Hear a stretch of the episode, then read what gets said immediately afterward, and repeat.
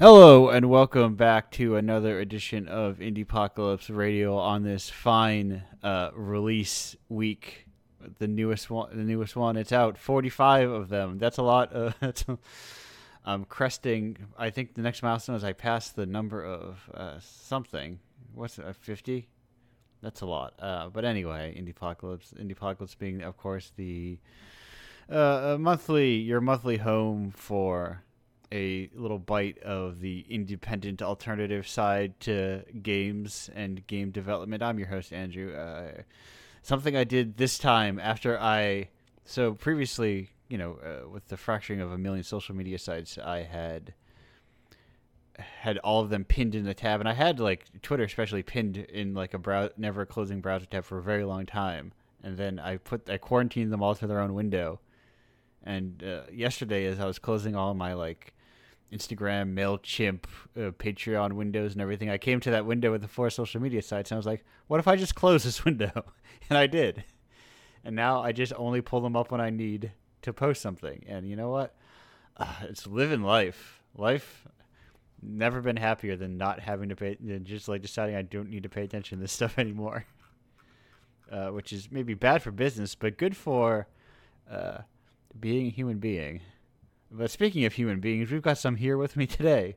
Uh, our first guest, you may know from the previous issue of Indiepocalypse Radio with, or not Indiepocalypse Radio, Indiepocalypse the issue that has the games in it, uh, with the Ellison Elision effect. It is uh, Tea makes games. Tea, how you doing today? Oh, hi. I'm just doing fine. Oh, perfect, perfect. You are now uh, uh freed from uh, being the previously commissioned game. Your your game is now freed from uh, Indiepocalypse captivity. um, oh yeah, I will maybe put it out somewhere soon. Okay, cool. cool. Maybe. But uh, for people who don't know uh, what, for instance, uh, this game is, what would you say is the what's the quick version? Well, what is what is the Elision effect? Am I saying it right now? I realize, or am I putting? Yeah, yeah. Elision is probably. I mean, I'm not native English, but Elision effect is probably how you pronounce it in English. Uh, okay. It's a short little puzzle game, and if you're into liminal spaces, that it's gonna be totally up your alley. It has like an empty office aesthetic, and you solve a couple puzzles, and there's a little bit of a story theme hidden throughout. But I'm not gonna say too much. Yeah, no, that's maybe. what the the, yeah. the the game you a, play. You get the game by playing the game. You know. Bit of a mystery, maybe. Yeah. Yeah. Yeah, you, you've already oh, you've already got the the page up and going. So it's that's something I've been encouraging people to do more often, both to uh, help the help the zine maybe, but also save themselves the, t- the effort of it's already done, and then you just yeah the the itch page is there already. Yeah, only so, links to the zine. So as, as, soon as it's done, you just like slot it right in there. It's like, hey, you get it right on my page. So the people who didn't want to buy it, the the, the zine, are just like, ah, I'll look for this game in a month. Uh, oh, they're missing out on a bunch of wacky ass indie games. Yeah, there's. I think I think they're cool. i am turning around where I think it's cool again. there was time. Yeah, for... I'll, I'll I'll take my time to like. Uh, I rarely play games actually, but I do want to go through them all eventually. Yeah. Uh, so far, I've only played like two of them, but they were both really wacky. I don't know, and that's wacky in a good way. Yes, yes, Just... no, that, that's what I, I like. Um, that my my tastes in general, I would classify as wacky. Um, and this, so I try to. I want to make something that is true to kind of the things that I like, and also trying to find a a space outside of very kind of traditional like what you think games are. This is the, you know, the experimental side of games. Yeah, also allowing those in who do not necessarily call their experiences games, right? Right. Right. The, that whole broad umbrella of like what is a game and I, I definitely like to push the boundaries of what is considered to be, you know, a, a game. There are. Do you know, I once made a, a, game that was actually called "What is a Game?" or I don't know if it is a game, but I made a little experience that's called that. Yeah. It's actually a portal map. Um. Yeah, if I can, if I can just um, pitch it also just for yes, fun. go ahead. I do like I do like uh, games that kind of um, yeah experiment experiment with not being games, and this was a case where I tried to copy uh, video essays, right, using video as a format to make a point to like talk Yeah. about a topic. Uh, those are really popular back on YouTube. Maybe those could be popular in the games space. I don't know that many yet, but uh, you can definitely use games as a medium to just talk about a topic and bring a point across. Yeah, yeah. The the benefit of games, including basically you know every other uh, piece of media uh, inside Yeah. of them, is that you can kind of replicate them in some ways, or kind of uh, more more interpret them in terms of like what what they are, and like you know a video essay you wouldn't just like okay i'm gonna i'm gonna open up a unity file and slap a screen and play an mp4 on it uh, call it a video No, essay Yeah, but interestingly, also Yeah. game software can be used to make video essays. Like I think Yeah. Freya Holmér makes those really beautifully animated math explainers and uses Unity for that. I think. Uh, but yeah, the other way around is using game engines to uh, make games or not games that. I think I think we're gonna we're gonna get to Valeriy's games in a bit, and Yes. um, those games also just uh, aren't traditionally necessarily gamified with mechanics too much. They're a bit exploring games, but also bringing you into a perspective and also just sharing information a bit. Like some of them were just like little informational bits that I really liked. Yeah. right right because games can be you know they can be video essays they can be, it's, it's just kind of another piece of art um, Game essays, yeah. Or there's a lot of games that are kind of like exhibits. I really like that too. yes Like yeah little museums. Right, right. In some cases, like uh, literally uh, uh, structured as museums. There was Yeah, like we just mentioned the what was it, maze, a maze where you have a Yeah. museum filled with games and it's itself in a game engine. yeah, Yeah. yeah, I still have it somewhere on my computer. I think it's one lying around that that launcher or whatever. There's one of uh, it's in. Oh, I'm I'm getting better at this. If you, it's inside of issue number, I know what the cover is. I just don't remember the number is. Uh, oh, 18. There's a, a game called Museum of Memories, and it's like they they replicated. They made like digital representations of like just like objects people have, like important objects Yeah. to them, and they have like narration from those people, and it's like you can just make all Yeah, that's cool.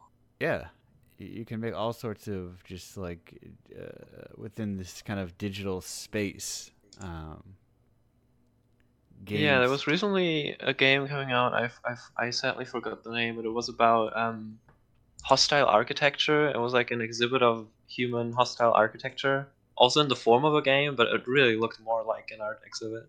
Yeah. Yeah Those those are kind of up my alley. right right because the the space like um like like like once it's not too hard if you look at uh, what is conventionally uh, referred to and sold as video games. You don't have to stray too far from that path to get much to start getting much closer to more traditional art in a lot of ways. Yeah, you could even argue, um, you know, Portal, I think, has a uh, thing where you can walk through the game and have the developers talk about the game, where you have like these little floating notes, and that's almost also like a video essay or like a presentation, but it's inside a video game. Yeah, it's like it's like a fun like I've th- and I've thought about that also. Like, what are ways to do like director's commentary um, within Mhm. a game?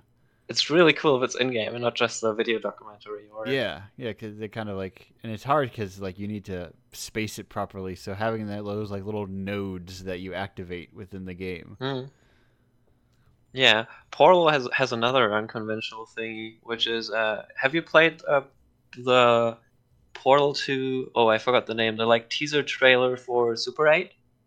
No. It's it's in game. It's like uh, two or three minutes long, maybe, and it's a trailer for a film. So technically, it's an advertisement in a video game in the form of a game for a film. I think they never did that again. it was probably really expensive, and I don't know if it actually got people to watch the film. Right. But really cool, really cool little experience. Oh, Also, that that helped mappers get some realistic models that they wouldn't have gotten otherwise. So I appreciate that.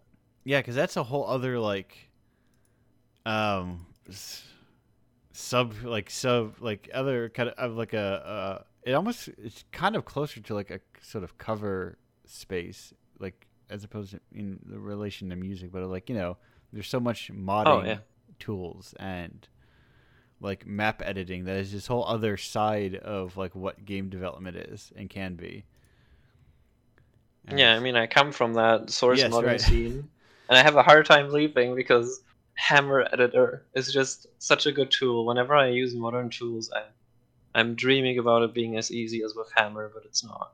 Yeah, that's Yeah. the that's the the the, the benefit and the I I really think uh, there is like more of these tools should just be open because I like the idea of you know uh, when when people talk about engines, uh, you know the idea that not a singular engine is like the best engine, but there's different engines for different Yeah. purposes.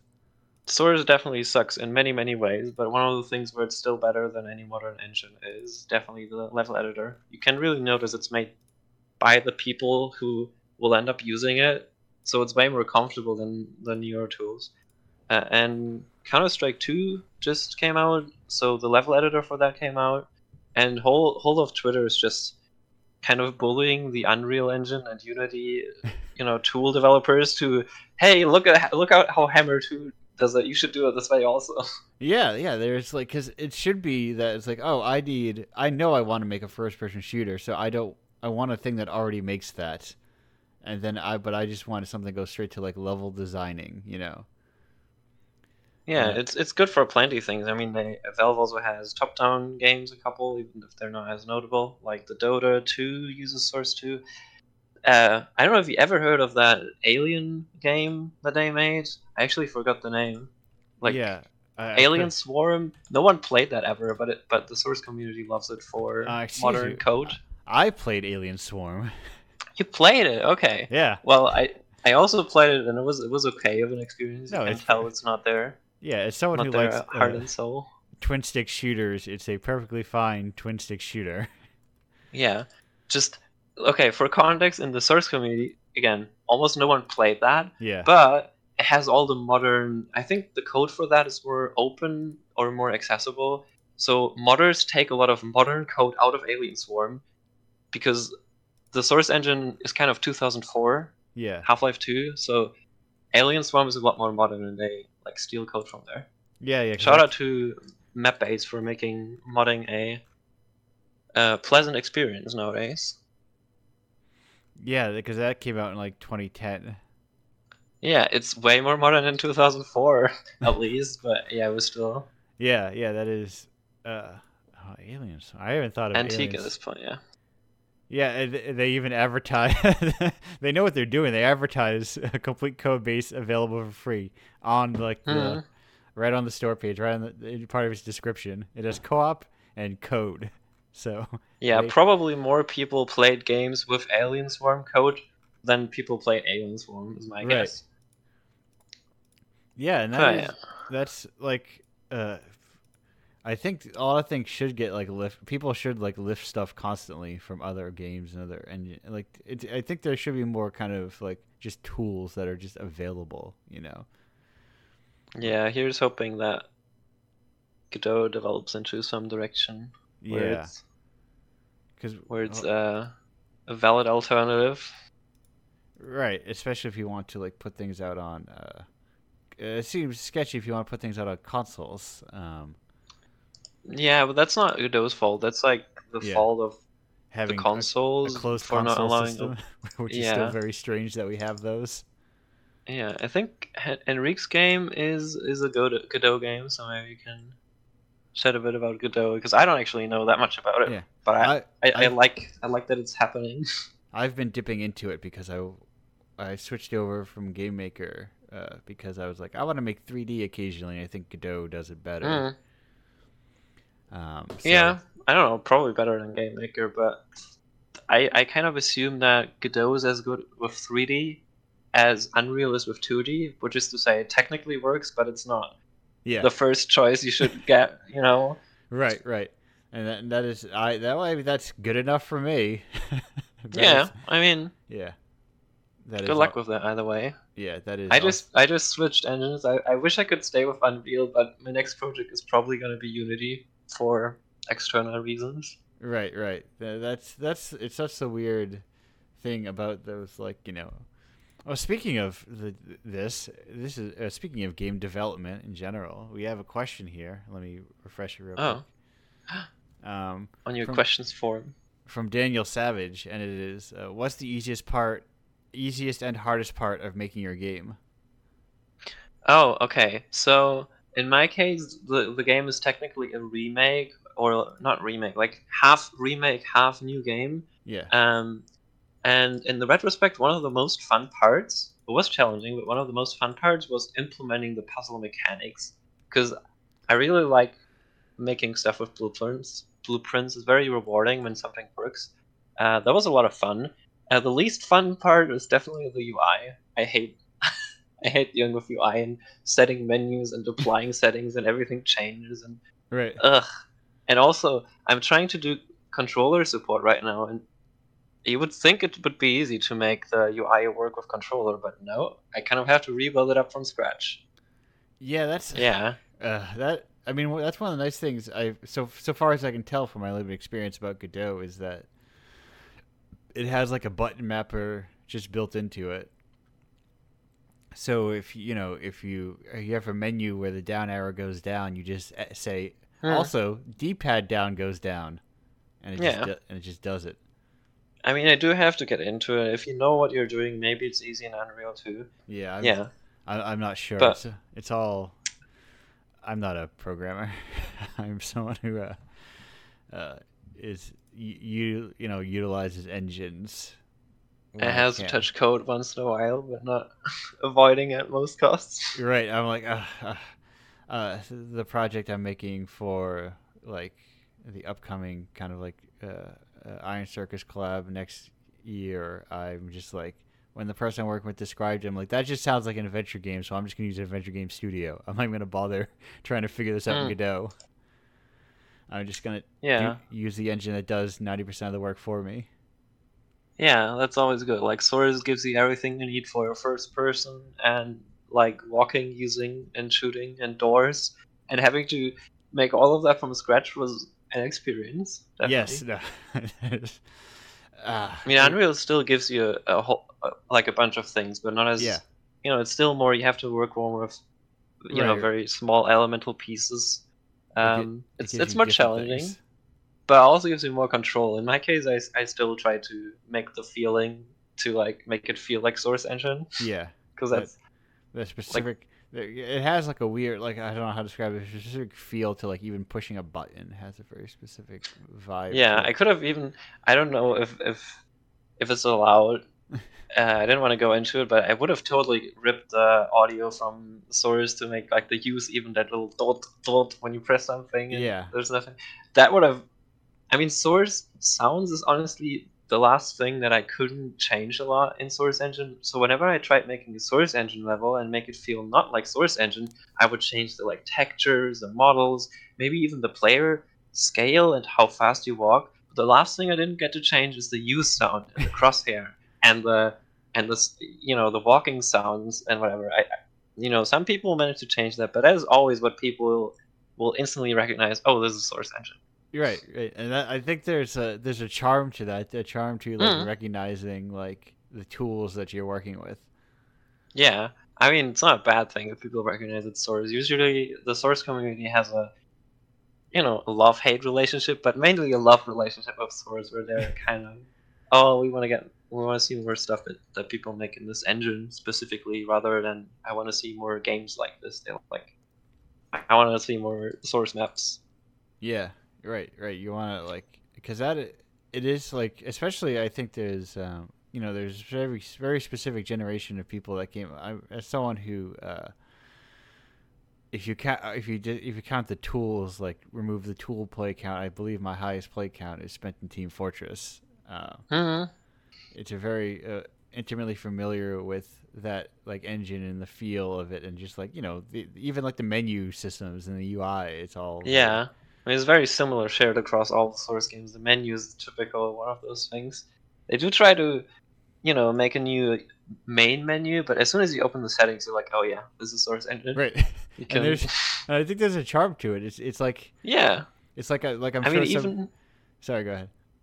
Even even for the Source Two remake of Counter Strike, they try to make the UI look as shitty as the old Source games, and yeah, it's a charm.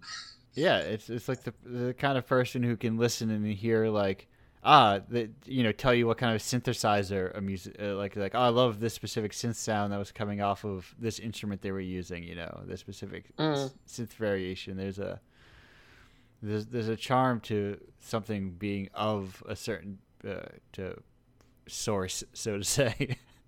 yeah. Uh, uh, but it's a bit of a shame that they don't easily give out uh, code access anymore to people who want to make more unique things with Source. Right. I, mean, I get it; they don't really want to support it as a public engine. It's their private in-house engine. Um, right, right. Yeah, it's, it's, it's but just... yeah, that's the motivator why I'm trying to switch tools so I can release games more yeah, than on ModDB, right? Right, right. That's an important thing sometimes when you're making. Sometimes when you're making games to uh, release them um, as like your own things. That's that's the weird downside of, uh, you know, the the fact that so many people own engines. You know. Yeah, it would be hard to. I don't even know if I could legally submit a source mod to the Indiepocalypse because uh, technically you're not allowed to commercialize them. Yeah. explicit. Well, yeah. I mean, so. Indiepocalypse is like a black market. Uh, I yeah. I, did, I did notice. I on paper I'm required to tell Unreal Engine if I generate any revenue, and I forgot to do that before. I hope they're not gonna murder me or whatever. Oh, don't don't the, worry. The, the, the like the uh, huge money of revenue I'm making off Indiepocalypse. Oh, hey now, it's it's making you're you're in triple digits. You're making the triple figures. you're in the big bucks for Indiepocalypse. Yeah, but the commission thing kind of uh, paid for putting the game or maybe not the game, but I want to put something on Steam eventually. Yeah. And Steam is really hostile towards indie games in yes. multiple ways. They, they require you to pay a hundred bucks to put something on Steam, which you do get back if you earn at least a, a thousand bucks. So if you make a free game, you don't get that back. That is one thing that makes it hostile. Then there, yeah. if you sell something, they have a thirty percent cut. And interestingly, did you know? It's not always thirty if you make 10 million, it's 25, and if you make 50 million, it's 20. So it is a reverse progressive. It gets it gets less the more you earn.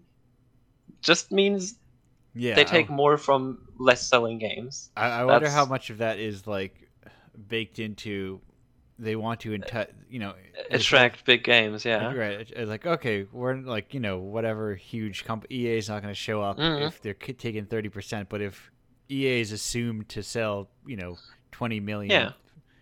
Then like then they can get five percent more on that second 10 million. Yeah. Right. They're like. And another thing makes it more hostile, which is the two-hour return policy. Yes. So any games that's shorter than two hours is basically free on Steam. Yeah. Like. How, how long would you say the Elision effect is?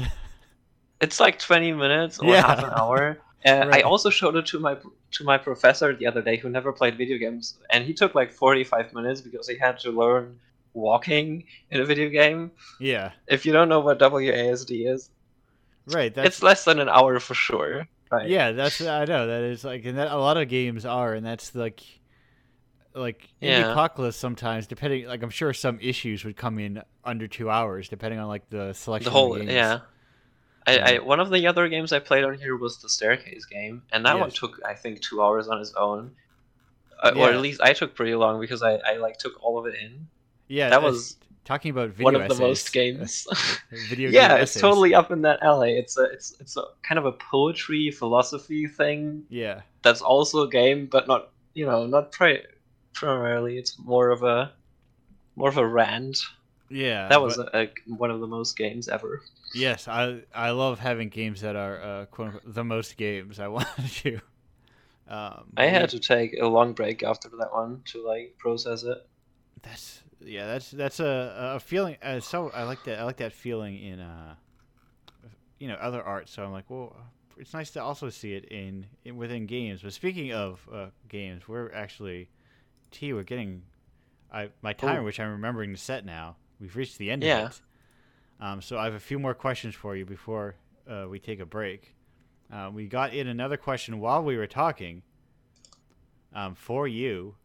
As soon as I find oh, my correct window, here it is. Uh, what artists or pieces of media inspire you? And that is uh, from friend of the show uh, uh, and prior contributor, I believe, or someone with the same name, Farfama. Oh, hey, I, I, I know them from uh, also Mosho Enjoyer. I think I think they also made a, a, a poetry game about climate change or climate grief, if I remember correctly. It was a really good game, if I remember that name correctly. Yeah, but in, in inspiration, I mean, one is really obvious, which is the Stanley Parable. Yeah. It, because it kind of rips that aesthetic and like puts a twist on it with the pixel. Um, but that's one of my most most favorite games ever. The gameplay is very different though. I mean, it is a walking sim, but it's also a puzzle game. Uh, puzzle inspiration, I mean, I already mentioned Portal is what I started mapping with. Um, I didn't make too many puzzle games after, but Antichamber is one of the games that kind of encourages me because Antichamber has a bit of a mechanic, but also each puzzle is its own thing and doesn't yeah. really build onto the previous one. It's like little bullshit puzzles one after the other. Um, and I kind of wanted to make a make a game like that. So so there's not really an overarching mechanic in Elision Effect other than walking. Each puzzle is its own. F- figure out what the actual mechanic of this room is. Yeah. That was Antichamber. Yes. And then for the color scheme, Mirror's Edge is one of the games, one of the most games out there, um, which has such a strong sense of color. Like each area has a heavily color coded thing, and I wanted to do something like that where I, where the color actually is important to the areas so I kind of try to more consciously color code each puzzle. And it's also relevant to the secret theme of the game, if you ever find out what that is. Those are main inspirations. Perfect. Uh, and I have I have two more quick standard Indiepocalypse questions. Oh, oh, oh, I looked it up. The name of the game I believe is uh, Solastalgia. Uh, yeah, I think that's a name. Yeah. I I I don't remember names too much, but it is yeah, it's, it's that forest, and you switch between, and there's yes. a bit of poetry, I believe. Yep, that is the one. Uh, but two questions, uh, two standard run any uh, any pocket questions that I ask every uh, from various mm-hmm. from repeat guests. Uh, the first one, uh, what is your favorite type of rock? Oh, I, I don't remember that question. Um, I do like the ones that are the LOD that is furthest away, so real low poly rock. I like those. Really, okay. Yeah, we can count the triangles. Uh, and follow up: uh, Do you have a favorite Touhou character? Uh, I'm not too into the Touhou universe. Touhou characters. Uh, I probably recognize a few if I click on it. Um, no, I don't really. I'm sorry. No, it's you don't no need to apologize. It's not a it's not a test. You're not going to be uh, banished from the show for not knowing. I'm but, I'm banished from the Touhou universe. Yes, uh, and, and, I mean, I guess technically speaking, you are car- you are being you are going on temporarily banishment because Tea, we're at the end of our segment. Thank you for joining me so much. Uh, Thank you. I'm gonna hang around for afterwards. Yeah, uh, we'll be we'll be back in like about two minutes and twenty nine seconds. Um, but until then, bye for now.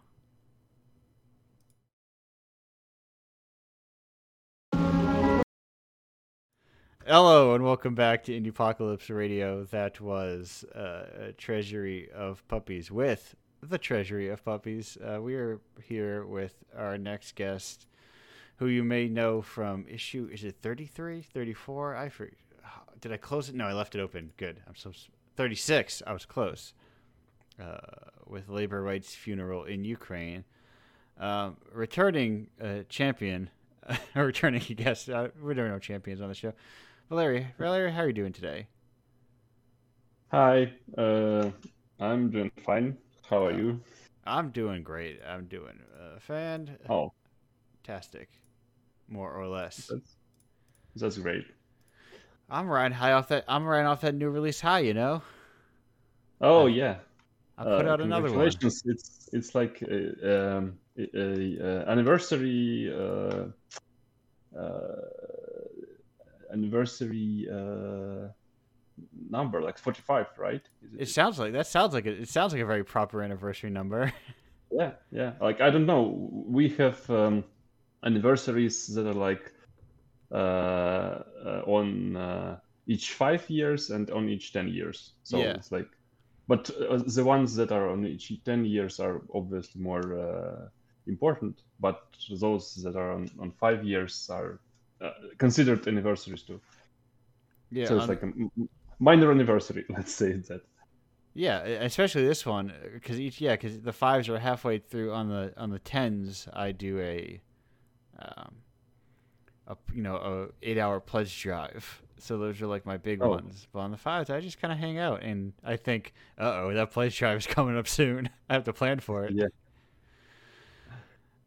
And Yeah. that is always a, uh, a a fun treat to plan for.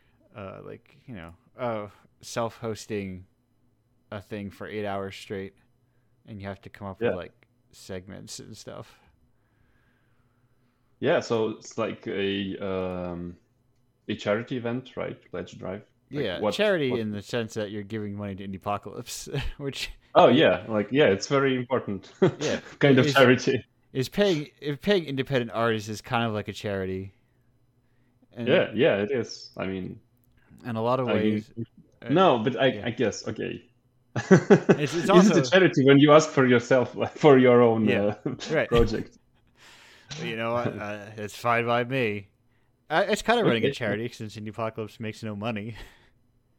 I- probably make more. I probably make less money than a lot of charities.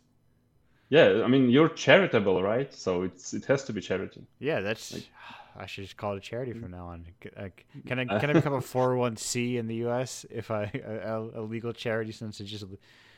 No, actually, I like losing money because when I lose a lot of money, uh, I tell the government at the end of the year I lost a lot of money. And then go, "We're sorry," and they pat me on the head, and give me money back.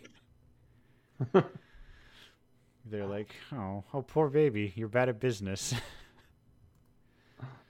How, So it's like Indiepocalypse, uh, officially registered as a business, uh, or is Uh, it like you no. just a no, no, it's like no. I, I think in terms of like tax return stuff, it's kind of like hobbyist income or like uh, uh, uh, kind of in the same way, just like an artist who goes to a lot of conventions may not be like a, an incorporated business, but they still have a lot of like, uh, you know, independent income. mm, it's it's not like uh, tax, um you know, like there's no uh, uh, com- like uh, no need to pay taxes for this basically, like to to, Right, to, right, to I- register the I business. I would theoretically pay tax if I had to like, uh, if I made money on it, okay. but uh, but I don't. So instead, they give me money in return Oh, nice. because I have a lot. I, I report like a ton of losses every year. so basically, you're you're like uh, being funded funded by uh, U.S. government. Yeah, to some extent, what- they do, Yeah, fund- Uh, wow. I, well, like, I finally finally like- tricked the government into giving me arts funding. Yeah, but it, but is it like officially arts funding or is it like more No. like uh, No, if, if, if, if I was like trying to, if I was like doing woodworking or whatever, and I made a, I lost a lot of money doing woodworking, I would, as a business, I think I would also like they don't care how I'm losing money. oh, gotcha. They So it's just- like just support for for struggling businesses, basically. yeah, you know, it's like I don't know the ins and outs of U.S. tax law, but it's basically you know, I have my Hmm. standard paycheck income that I make, and plus my tax withholding, and then I have this thing where I I, I report my independent income, and they're like, "Hey, buddy, that's a lot of independent income we didn't tax you for," and then I go, Uh-huh. uh, "Let me tell you about my independent expenditures," and they're like, "Sorry about that." Uh, you don't actually need to pay money on that all that independent income, and we'll actually give you some money back on, because that's the thing about like you need to. I think some people like aren't aware of, or they get caught up on, or forget about, where it's like you got to pay taxes on the money you make, um, and Mhm. when you're working a job, it just kind of comes out automatically. hmm But if you're Yeah. like an artist and you're like tabling at conventions and that's all your income, and you're not paying any taxes on that ever. At the end of the year, they're like, Uncle Sam's knocking at your door and asking for you. He's like, "Where's my money?" And you're like, mm-hmm. "Uh, I spent it already. I'm a struggling artist." and you're like, "You should have thought about the taxes." and it, uh, it's a tax fun thing, you know, real fun thing. Those taxes. Well, mm, okay, fun. fun is probably not the word no, I would no. use to describe it.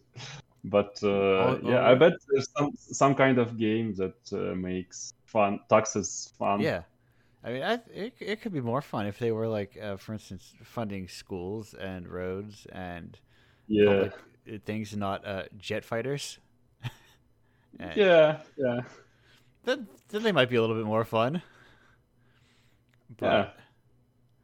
But that's that's that's uh not what that that's not uh, what comes into. But speaking of, uh, in the ballpark of all this uh, tax talk, if people are new to the show, you're a first time listener, they're not familiar with your with your featured game. What is uh, how would you describe labor rights funeral in Ukraine? Uh, well, uh, it's a Halloween game. uh, about the horrors of uh, the new uh, like labor laws in uh, in Ukraine, told uh, via um, uh, the Bitsy game engine, uh, which is to say that it doesn't have a lot in terms of um, it has very specific art style and it doesn't have a lot in terms of gameplay. It's more of a linear experience, and uh, it uh, was inspired by my uh, my participation in like non-government political organization. We're trying to push against such initiatives, especially now during during the war. So and yeah, it's it's a game about shitty laws that uh, the Ukrainian uh, government tr- is trying to pursue because they think that the best way to uh, defend uh, the country is to uh, basically open it up to business yeah. because business is great, of course, as we all know and business uh, always pays taxes and uh, never does anything bad. No, no business. Uh, I've never heard of uh, as, as an yeah. American. Mm-hmm. I've never heard of a yeah. business doing a bad thing.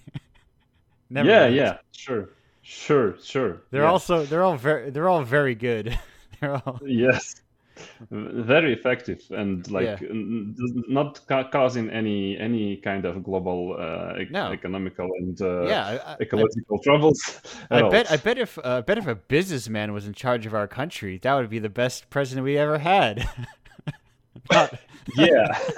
yes. Yes. Like uh, uh, this is clearly the sign that uh, this, this, like, if if the best uh, country in the world is governed by a businessman, I mean it clearly says something. So yeah, it must be the best. Uh, uh, uh, uh, oh, yeah, yeah, yeah. But best form of government uh, there is. Yes, is is is is a business government uh, masquerading as a democracy. Yeah, what if what if countries were like just big corporations? Oh, wouldn't yeah. it uh, just uh, make life simpler. Yeah, right. for them, to... for them especially. Yeah, so, I would. Uh, I would love to just live yeah. inside. I would love to live in Pepsi. Get me out of the U.S. Yes. I just want to live in Pepsi. yeah, yeah, like uh, yeah, but like Pepsi is probably is the, the at least a bit fun um, corporation to live in. Imagine living in corporation which is like making, I don't know, like parts for uh, industrial machinery or something. Right, right. I'm gonna live in United Steel. Yes, yes, yes. Well, there is. So yeah, that's that's basically it about the game. like this, it's a game about uh, about about uh, what if a, a, government try yeah. to, to to to do to do everything it's good to to uh, to the business and not to its people. Yeah, like what if they decide? Yeah, what if they use the situation to uh, sidestep yeah. labor rights and be like, oh, well, it's for the best, you know, uh, it's for the best. Yeah, and it's basically like uh, the good news, like updating. Uh, it, it has been almost a year since this game was published, and updating um, on this topic, like they haven't, um, like. Um, uh, made uh, the law uh, that I was talking about in the game into action yet. It's still like fr- freezed, but um, uh, some of the more uh, some of the politicians who are in charge of like the social politics uh, in Ukraine are saying that uh, basically uh, it's a quote uh, from a minister of social affairs. She said that like we should destroy everything that is social which is like like like i don't know it's kind of so out of place and weird to even think about but she said it in, in the context that like uh, in her view uh, ukrainians are too spoiled ah yes the... yes yeah because every a politician yeah, saying every, the people are too spoiled. Yeah, yeah. like in like you know what what's uh, uh, mm, preventing a, a, politician from making a country a good one? Like it's it's country's people, of course. Right, right. So right. We we can yeah, it's basically yeah, yeah. Right. no, no. Was, you know, people complain that uh, we we can't have nice things around here because you want you guys want too much. Why do you want so much from us? Yeah, yeah. Basically, like we, we have too much uh, like social uh, security apparently in your uh, view. So we should like demolish this any social system that is like there is in Ukraine, and basically uh, force it will. Uh, it is a quote again force Ukrainians from their uh, zone of comfort, which yeah. is like, which is like uh, to say to the people who are uh, currently uh, at war. Yeah, that's that's a yes, a, a, real stretch for people. People who are usually not thought of as people, you know, uh, having a good yeah. time. yeah apparently apparently we're in in the comfort zone still somehow like we are yet to be pushed from it and to you know become our independent uh, entrepreneurs who will uh, you know uh, broaden their, their shoulders and uh, march ahead and like make uh, make their millions. Yeah if you listen, you're not making if you're not making a business are you truly are you truly living? Yeah apparently like if you're if you're just working you're in comfort in the comfort zone and like if you're if you're relying on some kind of support from the government it's uh yeah buddy you're you're you're yeah you should you should just step out of this comfort zone yeah just gotta live life try, more speaking speaking yeah, of comfort to live about without money right yeah. uh, speaking of comfort zones um what's the easiest and hardest part of making a game uh, for you? Oh, well, uh,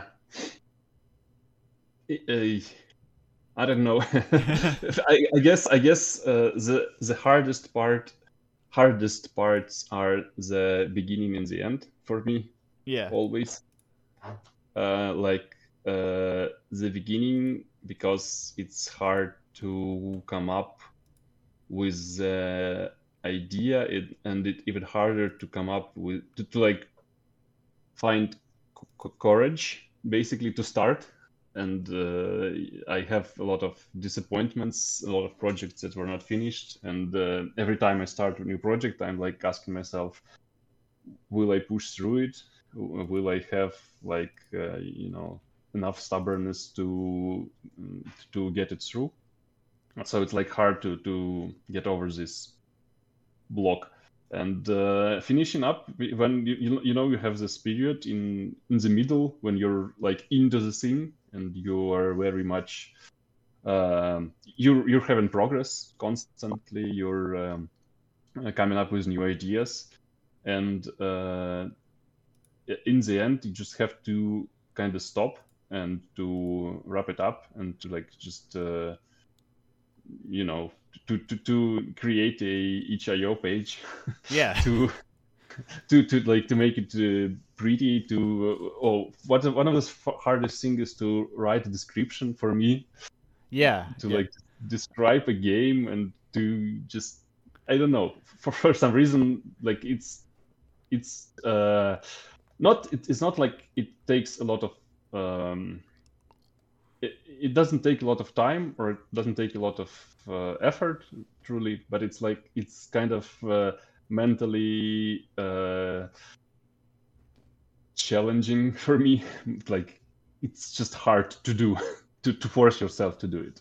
Right right. Uh, it's uh you know as someone who's copies paste the exact same description for the last like 40 months. Yeah. Yeah descriptions are the worst like you know it's just uh, i am and it's also why i ask everyone for their own because it's like that that dual layer of trying to both sum up a game but sum up a game that i feel like i'm not uh misrepresenting yeah. what the creator like not summing not, not summing up the game in the way that the creator wouldn't sum up their game so it's also why i say hey make up your own description or in the few cases yeah, I've had fair. to get it, I just copy paste it from the itch page. Yeah. It's, a, it's a... this this is the kind of thing I would have done if I had like 45 uh, issues of a uh, indie zine published. Yeah, there's the, and tell, I'll tell you something. Don't change anything because whenever you change something, yeah. it's like, oh shit, I forgot something. I forgot to add the the tapes. Yeah, yeah. Yeah, just uh, rely on the process, and yeah, getting you, you through. It's a whole. It's a whole process. Uh, speaking of process, I forgot to. Somebody gave me. Someone gave me guff uh, for uh, that this this month's cover. If you you can see it's it trickling through every so often on the live stream, but it uh, there's there's some yeah. naked, there's some naked people on it. Um, yeah, it's sexy. I I love that thing. It's so it's cool as hell. Uh, yeah, but uh, it, it kind of looks like uh, um, uh, the city of Scene, who's like Miller. Uh, is it uh, uh, comic comic book artist? Oh, oh, George Miller. George, Not George Miller. Frank Miller. George Miller's the uh, director.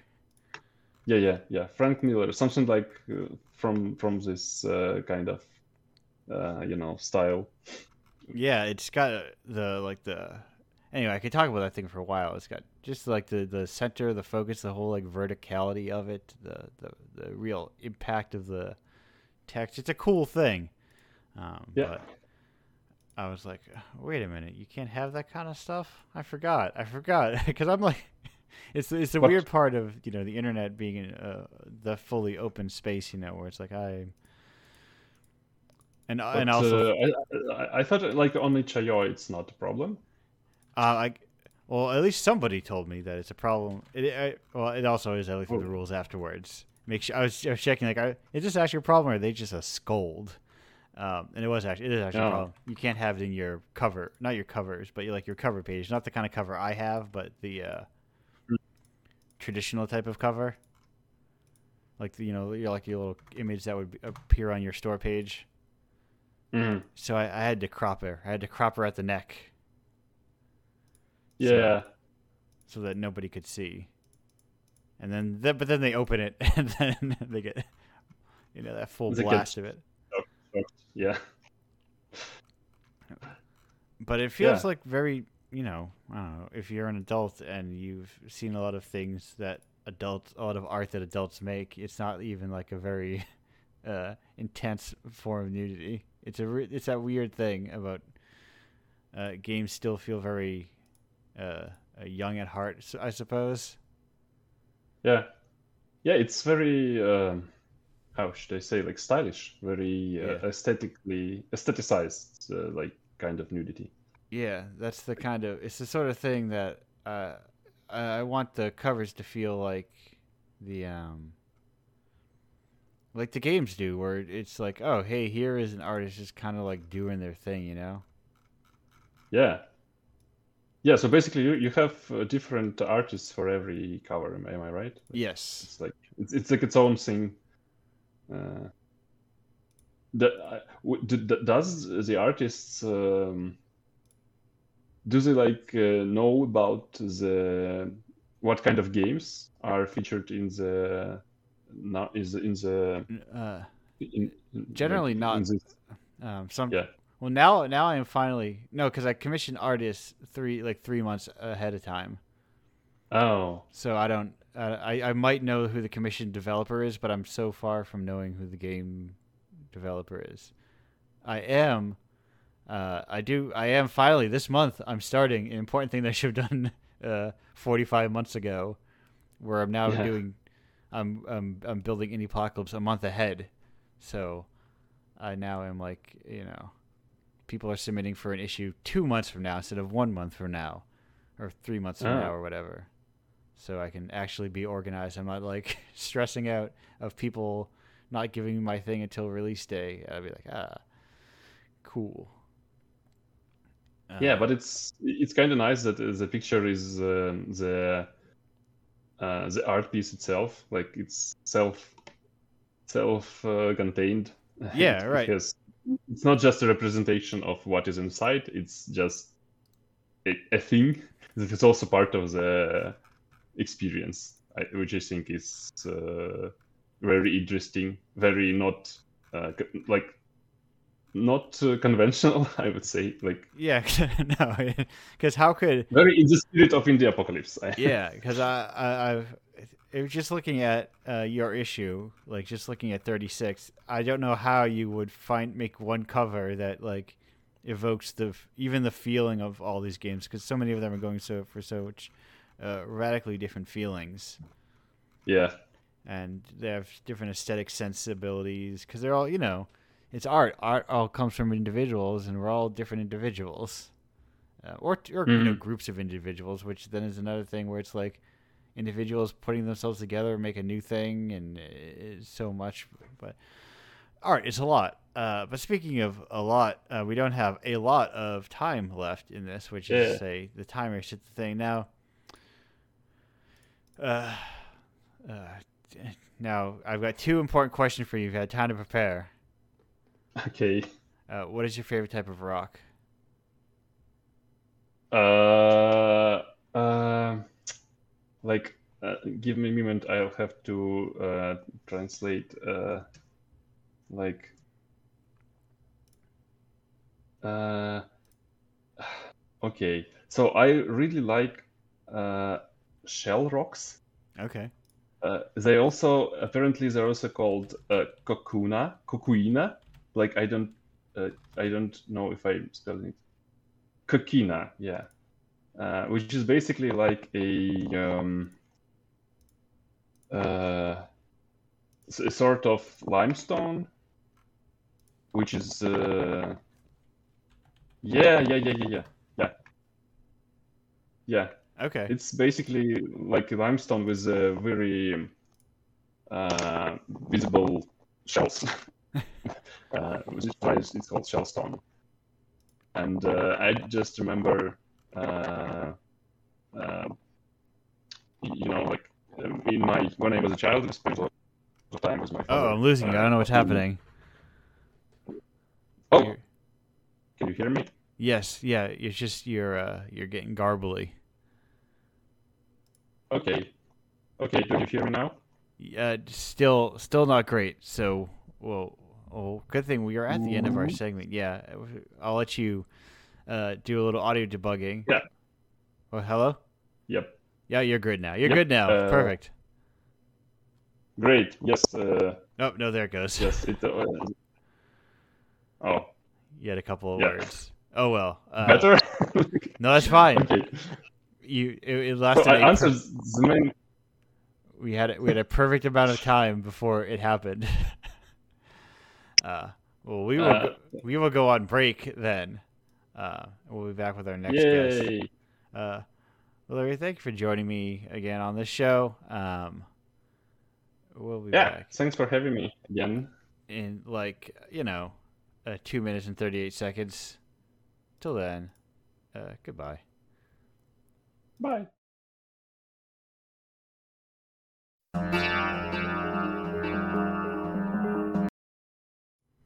Welcome back to Indiepocalypse Radio. That was uh, Kotoshino with uh, Howl. I almost called it Roar for a second. I've I'm going through a moment where I was like, I'm getting really into that like Evergrace soundtrack. It kicks ass. I highly recommend. Game is a harder recommend to play, but that soundtrack, just fire up YouTube.com and just give yourself a little treat of the that Evergrace soundtrack. Um, that said, we are here with our next guest, who you may know also from uh, issue number 44 of Indiepocalypse Radio with uh, Devour. It's Henrique Alves. Henrique, is it Alves, right? I should have asked. Yeah, perfect. Nice. Hello. Hello. Welcome to the show. Uh, Hi. It's really, it's really fun to be here. I guess it's my first podcast, so really oh. nervous. No, that, that no, this is not a, a, a. Don't worry about that. This is, it's a. This is not a, a, podcast. We don't have segments. I thought occasionally I thought like, what if we had segments? But that requires too much thinking on my part, and I like this being a low stress, low effort environment. Uh, yeah, that's really good. That's really good. It's good to be chilling here with you. Yeah, I describe it very much as the the equivalent of like, what if some people went to like like say for instance and at the aforementioned amaze and then amaze was over and then we were just like hanging out afterwards and just talking about things and that's kind of like what this is and the people the people listening the people who are like sitting at the table next to us just kind of listening i guess that's cozy they're like what are those people talking about rocks mario Hmm. Oh, what? What is that? I don't know. I know getting snippets of this. Oh, speaking of snippets of information, I finally get to ask this question. Uh, how'd you hear about Indiepocalypse? That's actually because I was just lurking around itch.io, and itch.io started like recommending me really indie stuff. And then yeah. suddenly I saw Indiepocalypse and I saw, hey, that's, that's really great, you know. And I was, I think I, when I found Indiepocalypse, that's a good question. I, I think I had like just finished a couple of jams. Yeah. On itch.io, I think it was like uh, my last jam, and then I saw Indiepocalypse, I was like, hey, maybe submit Devour. Like it's the most, I think, maybe personal game that I've made in a jam. You know, like I, I had a couple of feelings I felt feelings making the game, and then I said, "Hey, okay, that, that's what I did submit." You know, what what what's the worst that can happen? You know, yeah. like just submitting the game, and that that basically was it. That's that's what I always hope for. I, I feel like there is a little, especially having on itch where all you're doing is like clicking a drop down menu and adding a game. It's the yeah, that's that's the thing. It's so it was so easy to do that And you know, comparing to publishing in any other platform, I was like, okay, hey, was, was that like all of it? Should I like maybe have a, I don't know, should I write a, a more e-through description and I don't know. No, no, it was just like submitting the game and just waiting for the answer.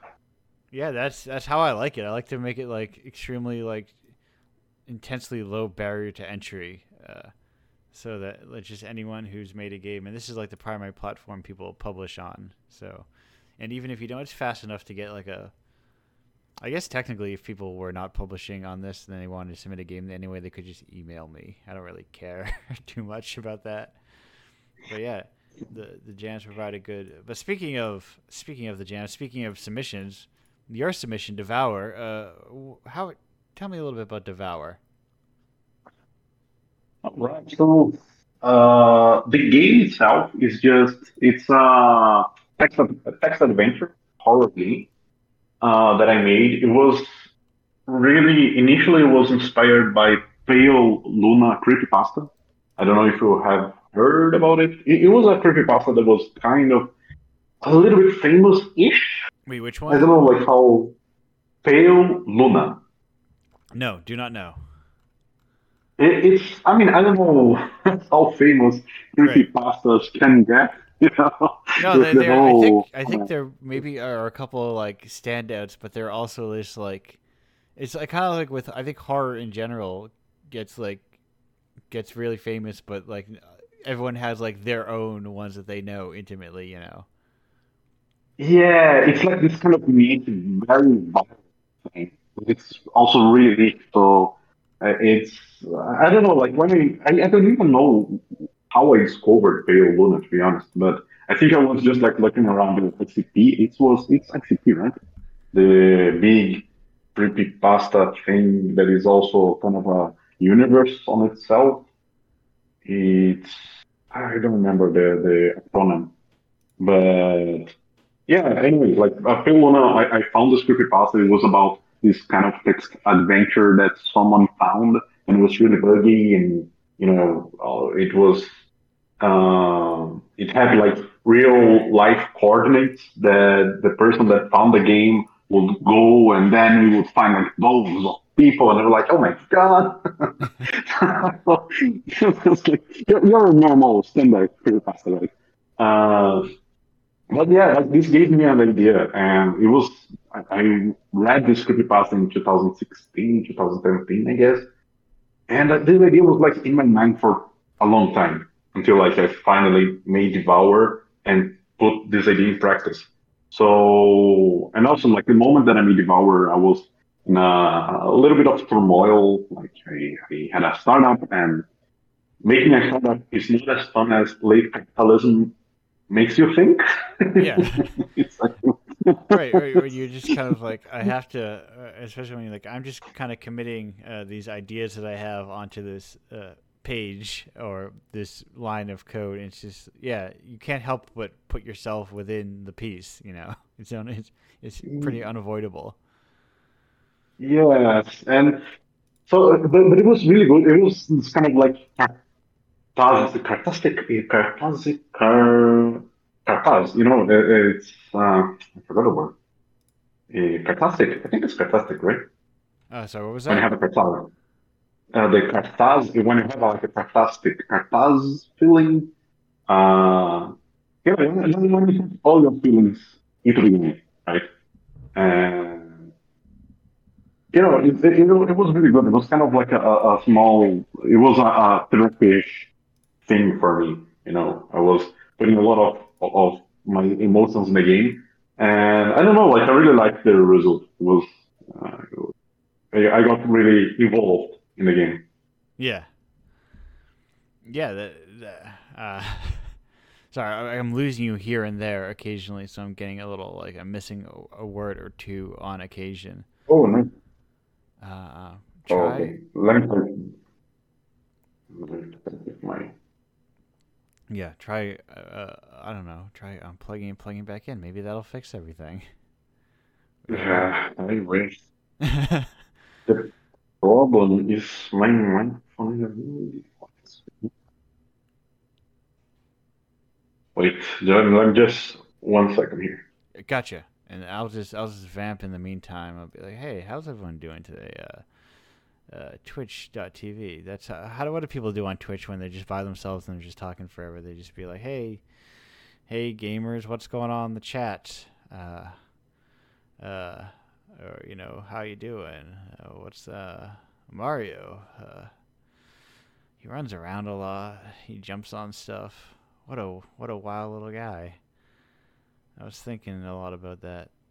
Uh, doing a double feature of those two movies back to back. I think it'd be funny two uh, bad movies that are bad in different ways, perhaps. Um. Ooh, I think he switched. I think we're switching over to mobile, maybe. Which. Hello? Yeah, I, I tried switching. I is the microphone better? Yes, sounds better. Oh, okay, okay. Let's do it like this then. Yeah, I I think whatever. What, I think maybe like you know the phone quality. It's a little uh, like the like the base level quality is a little worse, but is like consistent that I can hear you perfectly. Okay, I'm using it like it's a phone call right now, so the, the, sorry hey, about that. No, it works perfectly. You're you're calling in. Hello, hello caller. You are on the air. How you doing, caller? Uh, Hello there. All right, so it's go to so, so good to be here. how how are things? How are things down in that, that neck of the woods? Uh, but anyway, I mean, you, you may hear my cats uh, somewhere during the call, so sorry about that. No, sometimes we hear cats, sometimes we hear dogs, sometimes we hear highways. You know, that's just the the that's the spice of life. You know. Fair. Uh, but uh, but that said, um, games you made one. so, so what were you saying before? I w- do you remember what you were saying before uh, we were kind of not disconnected, but inaudibly oh, okay. connected? Uh, yeah. Uh, so Devour, I yes. made it during the uh, during a startup, right? So yeah, uh, startup stuff ha- was happening. The startup was kind of crumbling. Yes. And the startup was an important word that I was missing this entire time. yeah, so yeah, that, that was like the big context, you know, yes, like, while, while I was developing the the Devour is that I was in a in this startup that was you know uh, really not going well, and it's you know it, it's a crummy feeling. It's not right. not good. You know? Yeah, and that that's like the the, there's there's definitely like the appeal to startups is like oh look they're good they got a ton of money they're gonna pay me well and have good things but then also uh, they are starting up um, so there's there's some instability there always. Yeah it's not only stability like I, I really it's it's the whole feeling of talking with VCs like venture capitals. Oh yeah, yeah. it's it's like a very you are pretending something they know you are pretending something and they are pretending that they care and right. everybody's pretending so much and it's like this is the the creme de la creme of late capitalism right, it, right. and i was feeling all of that and I was like that's I, I wasn't hoping to be here like i was just i just wanted to start a business you know right, something that uh, hey that's my business and they're they're they're look. You're looking to get money. Someone's looking to spend money, and to some extent, they don't really care what they spend money on. they just want to spend it and ideally get some in return. But they don't. Yeah, it's like how often does like a VC like, oh yeah, I'm really uh, passionate about the thing that I'm spending money on more than like it's a thing that I want to get money back from. Yes, it's it, it allures you with the kind of like, oh, there's a, a lot of smart people working with startups and VCs, so maybe like you will have a lot of feedback and you will develop yourself, and uh, that, that's this kind of, I don't know. The, uh, I I got delusional, you know, at the start of the, you know, when I started a business and I started feeling feelings, you know, as one does when yeah. stuff like this happens, and coincidentally, there was this jam happening. There was the theme horror jam that happens every October, right? And I suddenly had the urge, okay, I have to make a game because I'm going insane. Um, and so I had like this idea of making the Pale Luna, uh, the Pale Luna game, a, a game based on Pale Luna, right? The creepypasta. And well that happened to be devour. That happened to be like the the accumulation of you know years of thinking about this creepypasta and then thinking to myself hey i should make a game about that. And that was it. Yeah that is i i've i've actually uh, in in my heart like somewhere down the road wanted to make a a, a creepypasta inspired game. Like you know how uh so like especially in the game realm so many of them are i found a game but it's cursed.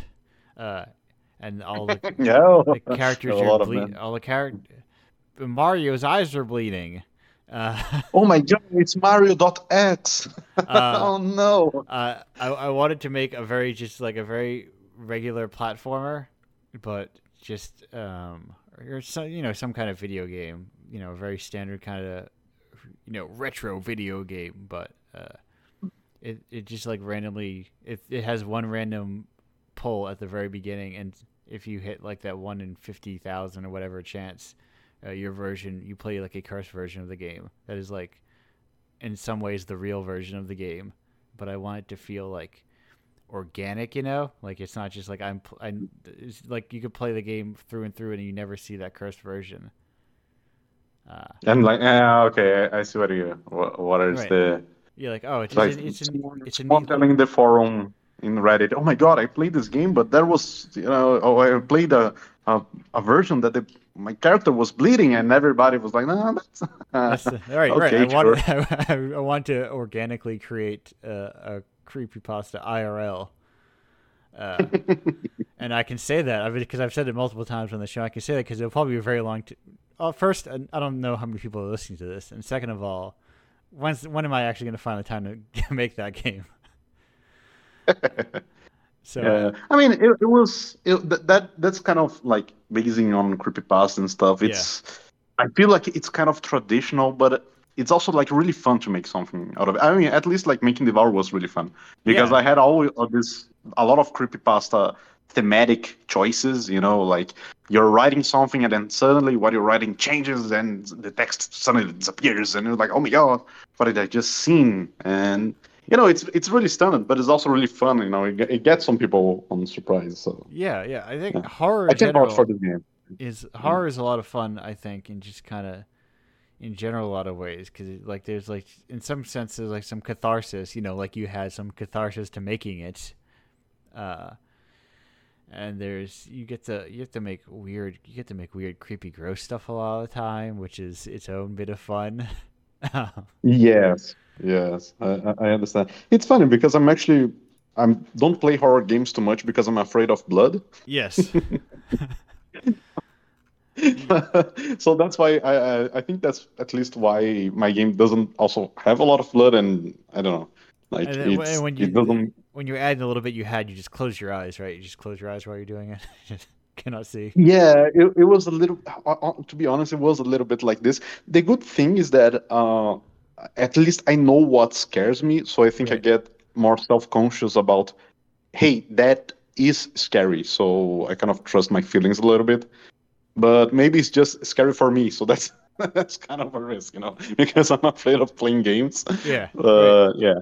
Yeah, because you never know like what will scare somebody. I play, you know, I I get a little bit of the kind of um, you have to walk around a room collect some things while a scary guy chases you kind of games, uh, and those do nothing for me really like it, it, there's like a primal feeling i feel to some extent where it's like but it's in the same way if a person stood was if a person i knew was standing behind me and they told me i'm gonna hit you on the head at some point within the next five minutes uh it's, it, it's not like a it's not like a fear but it's just like a tension that you know something is going to happen and you're just like your body is like i'm i'm ready to react mm-hmm Yes, it's.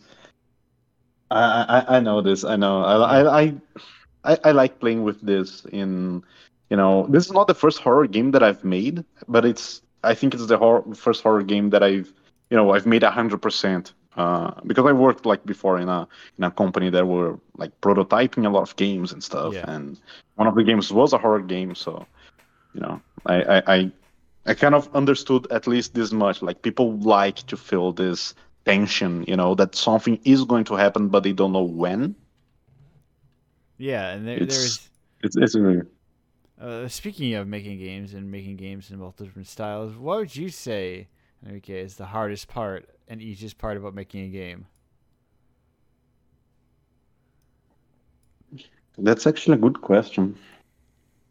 I'm not Sure. I, I think it depends, like if the game, because if you're, I worked like in in some companies before, uh, making games like for companies, and yeah, there's like when you're working for a company, it's just like the technical challenge because you don't, it's not yours. Like the game is just the company's game, and you're just you know uh, staff and you have to work for them and that's basically it. You, you maybe choose a little bit you know you have a, a bit of freedom in your area but not much as to be like difficult you know to to think about this. You just have to do stuff. And that's what the company that's what the, the the corp wants you to do right?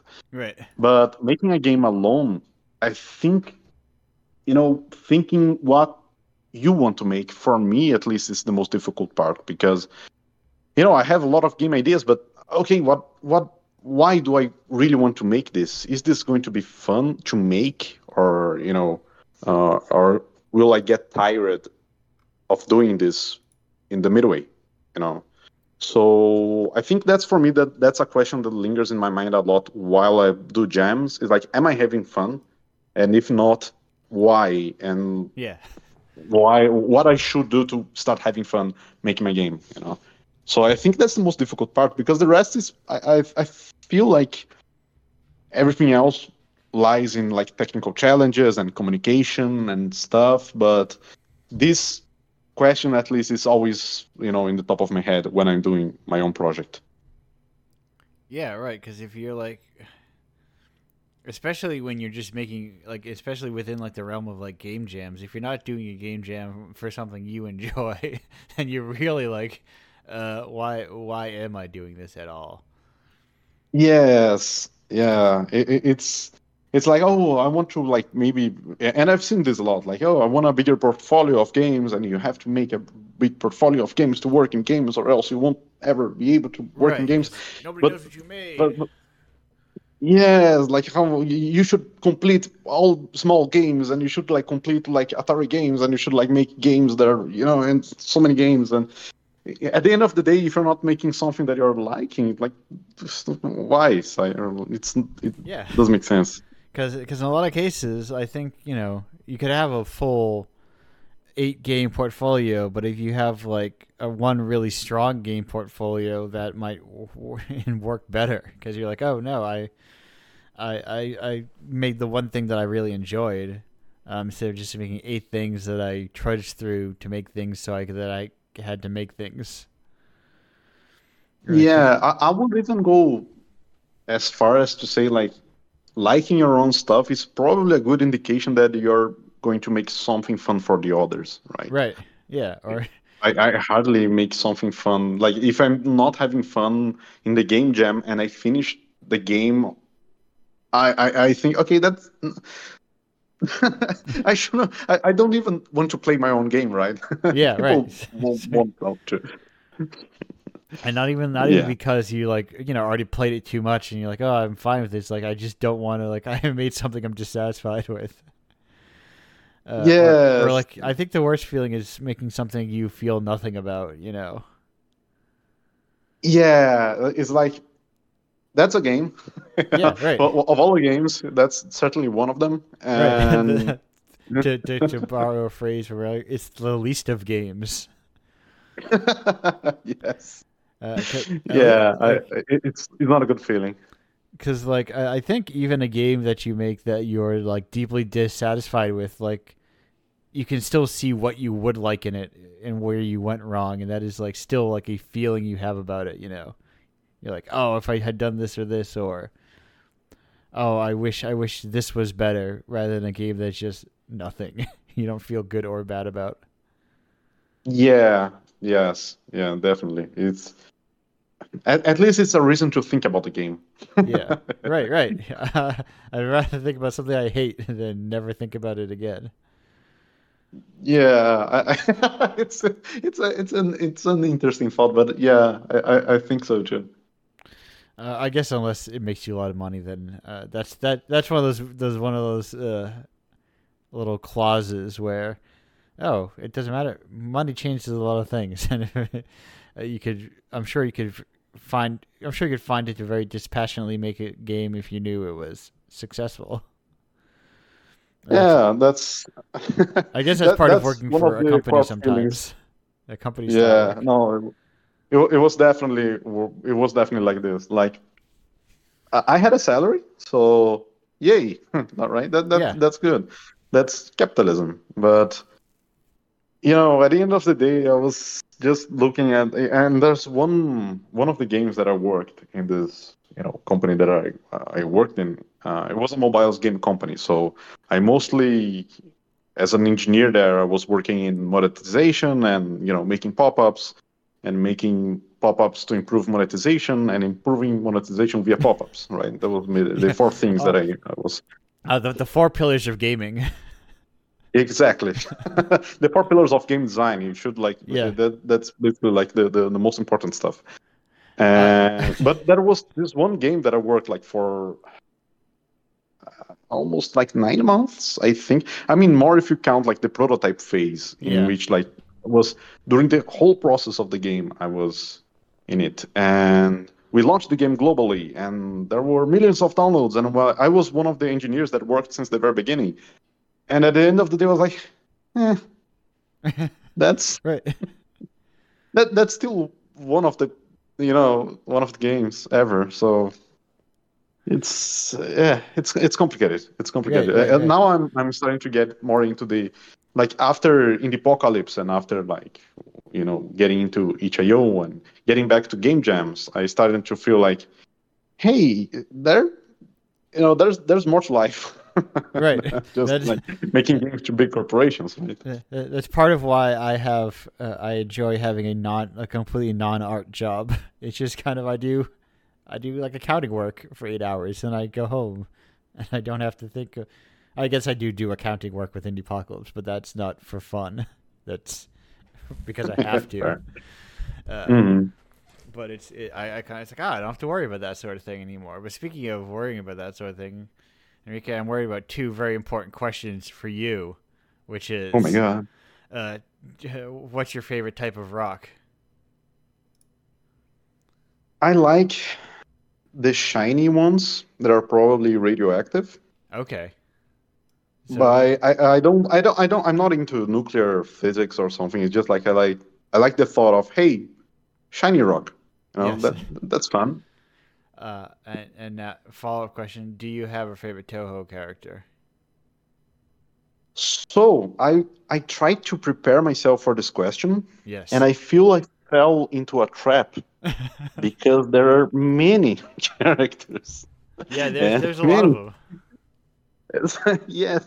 So I can't say I have a, a, a, a favorite character now, but now the tab, I, I feel like the Pandora box is open. So maybe I will have a favorite character in the future. That's what I'm. That's what I'm hoping to open that Pandora's box for people on the show. Or I presumably that's what the uh, Mochi, the original uh, question asker of that question, I was hoping to like. What if I just trick people into getting into Touhou project? Uh, oh, oh, maybe that's what I, I should do. it works. I should I should call Touhou Project every time because sometimes people think I'm talking about Toho, the the Japanese film studio, uh, Godzilla and all that stuff. Oh. But, but, call, but calling it Touhou Project that would that would help remove any of that. Uh, uh, dis- that would, as Wikipedia has, a disambiguation. Um, Oh, so you, you, they are opening out the wrong Pandora box. yes, I've had people be like, "Oh, I like Godzilla." I was like, "No, that's the wrong Toho." I'm talking about That's the wrong answer. I'm talking about the Danmaku series. Uh, there are no wrong answers, but that was one of them. Yes. that was one of the wrong answers. but also, maybe I'll start asking people what their favorite Godzilla creature is, their favorite kaiju. I like Gigan. Henrique, do you have a favorite, uh, a favorite, uh, uh, God, someone within the extended Godzilla verse, or even uh, the Gamera verse? You know, big men in big rubber suits. Oh, damn. I mean, I don't know if Power Rangers count. It it kind of I do like. It's within the Okay. the extended Tokusatsu family. Tokusatsu meaning special effects, I believe. Uh, Okay, so I, I like yeah the Mighty Morphin Power Rangers is something that I, I I I don't know that that was the first thing that came to my mind. You know, they trying to defend the city while destroying them.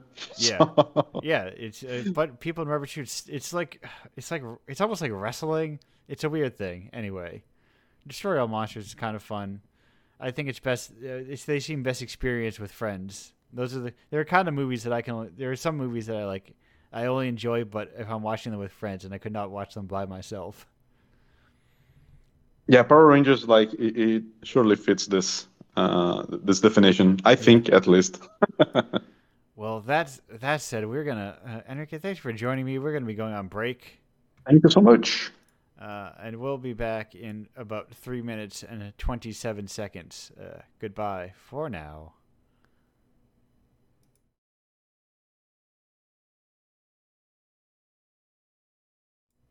Hello and welcome back to Indiepocalypse Radio. Uh, that was Tyson Andronicus with Upon Viewing Oregon's Landscape with the Flood of Detritus.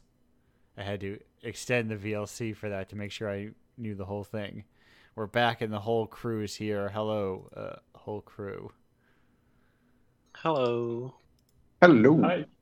You do Uh, you do just use the music segments to show everyone all of the good music you like. I do. That is like my excuse. It's like partially a pirate radio show to tr- to be like when I start off. I'm like real. I re- like people really need to listen to Azusa Plane, which I like a lot. I like I like Azusa Plane a lot, and you can get. I would totally also just enjoy showing people my favorite music if I run a show like this. Yeah, it's like a little a little secret thing, and it, it feels more comfortable than like having a friend in a room and being like, "Oh, you gotta listen to this album, dude." Uh, Yeah, sure. I'll listen to it sometime. yeah, uh, yeah. So it's like, dude, just got, I'm gonna turn on. Uh, I'm just gonna like. It's hard to invite a friend and be like, dude, we're just gonna listen to Sleep. We're gonna listen to that Sleep album all day. Get ready for it. I think that that album is too Dope Smoker is too long for this to play during Indiepocalypse Radio, even for the preamble, because it's like you know. Let's see minutes. Paul Allen's favorite song.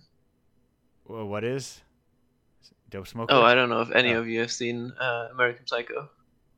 Oh, yes, yes, Do just I just yeah, that's me. Except that that is and me. I- and I, showing songs to people involuntarily, and then that I have my or indie games, I have, I or, have or showing people on. indie games. Yeah. and I but it's but I'm playing all of Dope Smoker, so they have to like I'm dancing for like 40 minutes long. Uh, that's that's the my true pleasure in albums is like 20 songs and the album is uh 15 minutes long or uh one song and the album is an hour long. It's like true pleasure on both spectrums, both ends Yeah, of the that's good stuff. Anyway, this is my uh, uh, this is my way of saying what if you what if everyone got everyone is it listen to the show should listen to Dope Smoker. It's rules, and you can just listen to it. Uh, you don't even need to like uh, uh, imbibe, as they say. Uh, you don't even need to to to follow the what's the word the I'm looking for the instructions of the album's name. You can just listen to it just stone cold sober. It still rules. That's how I always listen to everything. You, you seem definitely like a Bandcamp type of person. I I got the I got uh three albums from Bandcamp this morning. Yeah. I I got mean, Bandcamp and Itch are kind of the same vibe. Yeah, that's where that's where I got Treasury of Puppies and uh, uh some some the other ones I played. I got uh, a a No Milani and uh what's the name of this album here? Kashmir. Uh, it's also we get a lot of good international stuff. I like listening to international. That's like, uh, where where was uh, a No Milani from? Is that uh, I think that's Nigerian Nigerian guitar music. Uh, Oh, wow. Ka- is uh. Oh, sorry. The album title was Rosa Mystica. Rosa Mystica. That I think that's like uh, uh, Quebecois uh, doom metal. Uh, anyway, Dude. I like a lot, or I like a lot of music, um, all different styles. I do like ambient music. Yeah. Also tried uh, making some music myself for the game here, and it's like a couple 10 second short uh, jazz loops. I don't know if I, anyone would be interested in listening to those on their own. I, ha- I yeah, yeah, I have I have a keyboard in the corner of this room that Mm. aspirationally I'll learn to play. I kind of Is it ha- like MIDI or is it just a? uh, MIDI? like- Oh, you could plug it into your computer. I I T I bought a MIDI adapter so I could do just that. oh, I also bought a MIDI adapter, but it didn't work with my Uh, keyboard. It was it was funky. It was very weird to get to work. Eventually, I did get to work, but it was weird. nice. It's always always fun to make your own music for your own games. Yeah, it's like a But you know, Another a- layer of software to learn. Yes, it's it's a it's it's like a cheap sixty dollar Casio or whatever, but it's like a full enough keyboard. Whatever works. Yeah. I don't need them. Can boot. also you can also make music with like banging shit against the wall and recording that, and then just putting it into some audio software and stretching it really long, and you have some really cool ambience. Yeah, yeah, no, I, whatever works. Exactly. There's like you know just feed take a thing and feed it through 30 different different uh, feedback filters or whatever and then you like uh, uh, you've turned a guitar into a different instrument entirely yeah shout out to avery who made the music for the second half of my game just with a guitar doodling around for like half an hour on the reverb thing she plugged in and uh yeah it's really dreamlike music that ended up in the game well, let me look at this uh yeah, that is like you can. It's a true like uh, I, I like the idea of uh, uh, noodling, and yeah, just noodling around and then, and then cropping it up later, and making little loops out of it. And like you know, uh, uh quote unquote, like people should do more like video game noodling. You know, hmm. uh, like things are like, is this gonna be a real game? I don't know. Uh, but I just kind of noodle around in this game.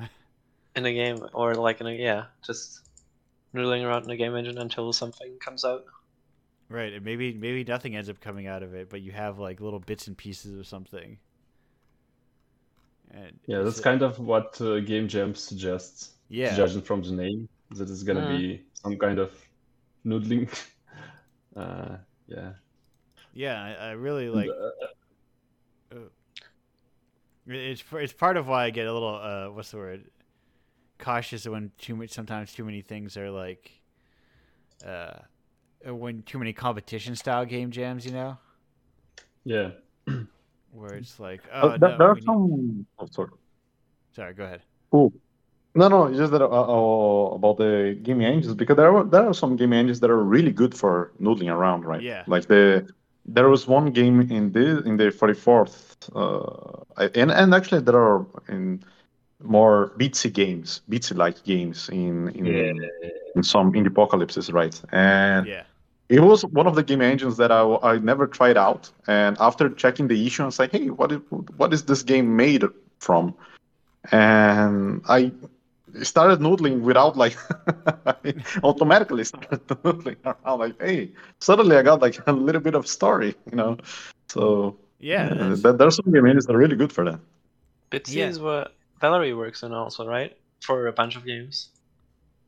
Yeah yeah. Basically i'm actually doing a bitsy game right now uh, but it's kind of uh, uh opposite of noodling because uh, it's a bit more lengthy but uh, yeah, I'm Bitsy is perfect for just like games that you can make in an hour, for example, or like. Oh, uh, did you ever hear or, about the one hour game jam? yeah, I've heard about it's it. It's the thing. Never, never participated though. if if you get fast enough into your tools, like if you're comfortable using the tools, uh, you can you can put out little games there. Every it's every weekend, I think, once per week. I think this weekend already yeah. happened.